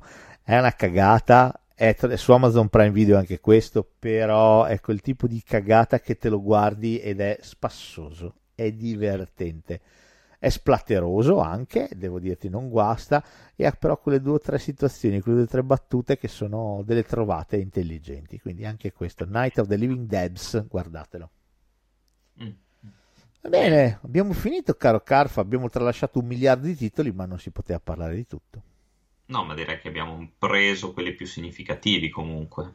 Cioè abbiamo Sì, fatto sì. un bel percorso di quasi mezzo, di quasi mezzo secolo, perché no? E prendendo tutti gli zombie che ci sono piaciuti, quelli un po' meno, quelli di più, insomma. Ma sì, ma va bene così. Bene, ah, prossima settimana non so di cosa parleremo, ci dobbiamo pensare. Sicuramente quella dopo sarà di nuovo tempo di pregiudizi, la nostra settimana preferita, la nostra puntata preferita. Che giugno è qua che arriva, che scalpita. Assolutamente sì. Sì, Questa sì, settimana esce- a- apre The Space, apre UCI, aprono le grandi catene che non vedono l'ora di mandare al cinema niente. E quindi no, è vero, qualcosa c'è, qualcosa c'è, Gunda, Gunda prima di tutto. Eh, però da giugno forse vedremo cose ancora più interessanti, quindi insomma Sì. siamo... Speriamo, incrociamo le dita, dai. Sì, dai che forse se va fatta bene Carfa a giugno lasciamo sull'attaccapanni il blazer, eh, i mocassini, eh, il, eh, i pantaloni di velluto a coste, li lasciamo nel, nel guardaroba e riusciamo ad andare al cinema normali, vestiti bene, normalmente. Sarebbe anche ora. Sono d'accordo, sarebbe veramente ora che si iniziasse a vedere un po' di ciccina vera al cinema. Sì, sì, sì, sì. Va bene, io ti ringrazio, ti ringrazio ancora e sempre. Ringraziamo tutti quelli che ci ascoltano, che ci seguono, che ci amano, che ci scrivono, Certo. che non ci Ah. scrivono, che non ci amano, che non ci seguono, anche se questo appello cadrà un po' nel vuoto, perché se non ci seguono non potranno mai sentire che li sto ringraziando, però magari. Però, E vi ringraziamo. Niente, tra un po' eh, registreremo una nuova puntata di Dead Generando. Questa volta avrà a che fare, vi do uno spoiler, un'anticipazione, c'entrerà la Pummarola, non dico Eh altro. Nella prossima puntata invece c'entreranno i cinema, non vi dico altro. Comunque, insomma, la, la- la storia sta prendendo, sta prendendo corpo e vita e chissà dove ci porterà. Assolutamente, vi ringraziamo veramente tutti, tutti per, per il sostegno e i contributi che ci Bravo, date. per la fattiva collaborazione di coloro che sono spesi anima e voce per, per aiutarci in questa cosa. Siete veramente grandi, siete veramente grandi. Detto questo, allora, come al solito, non facciamo confusione. Tu prendi le baguette Sì, e il Bordeaux. Io Ok. prendo i biberon e vado a sellare i cavalli. perfetto. Sai, come al solito, Ah, mettiamo tutto nelle bisacce, saliamo in sella e partiamo al tramonto, anche perché ormai ci siamo, sta tramontando tra un po' il sole. Esatto. e partiamo. Però Oggi sarei per un passo lento, non arriverei neanche al trotto, sarei per un passo lento, riflessivo. Mm? Sì, sì, sì, sì, sì, sì. Assennato. Sì, cappello a tese larghe ben piantato in testa e con lo sguardo scrutiamo l'orizzonte dei tanti podcast di cinema che ci scrutano. Non è vero un cazzo, non ci caga nessuno, però chi se ne frega. Noi ci, ci beviamo sopra un bel sorso di biberon. Alla prossima. Alla prossima. Oh, well, there we are. Here's the theme music. Good night.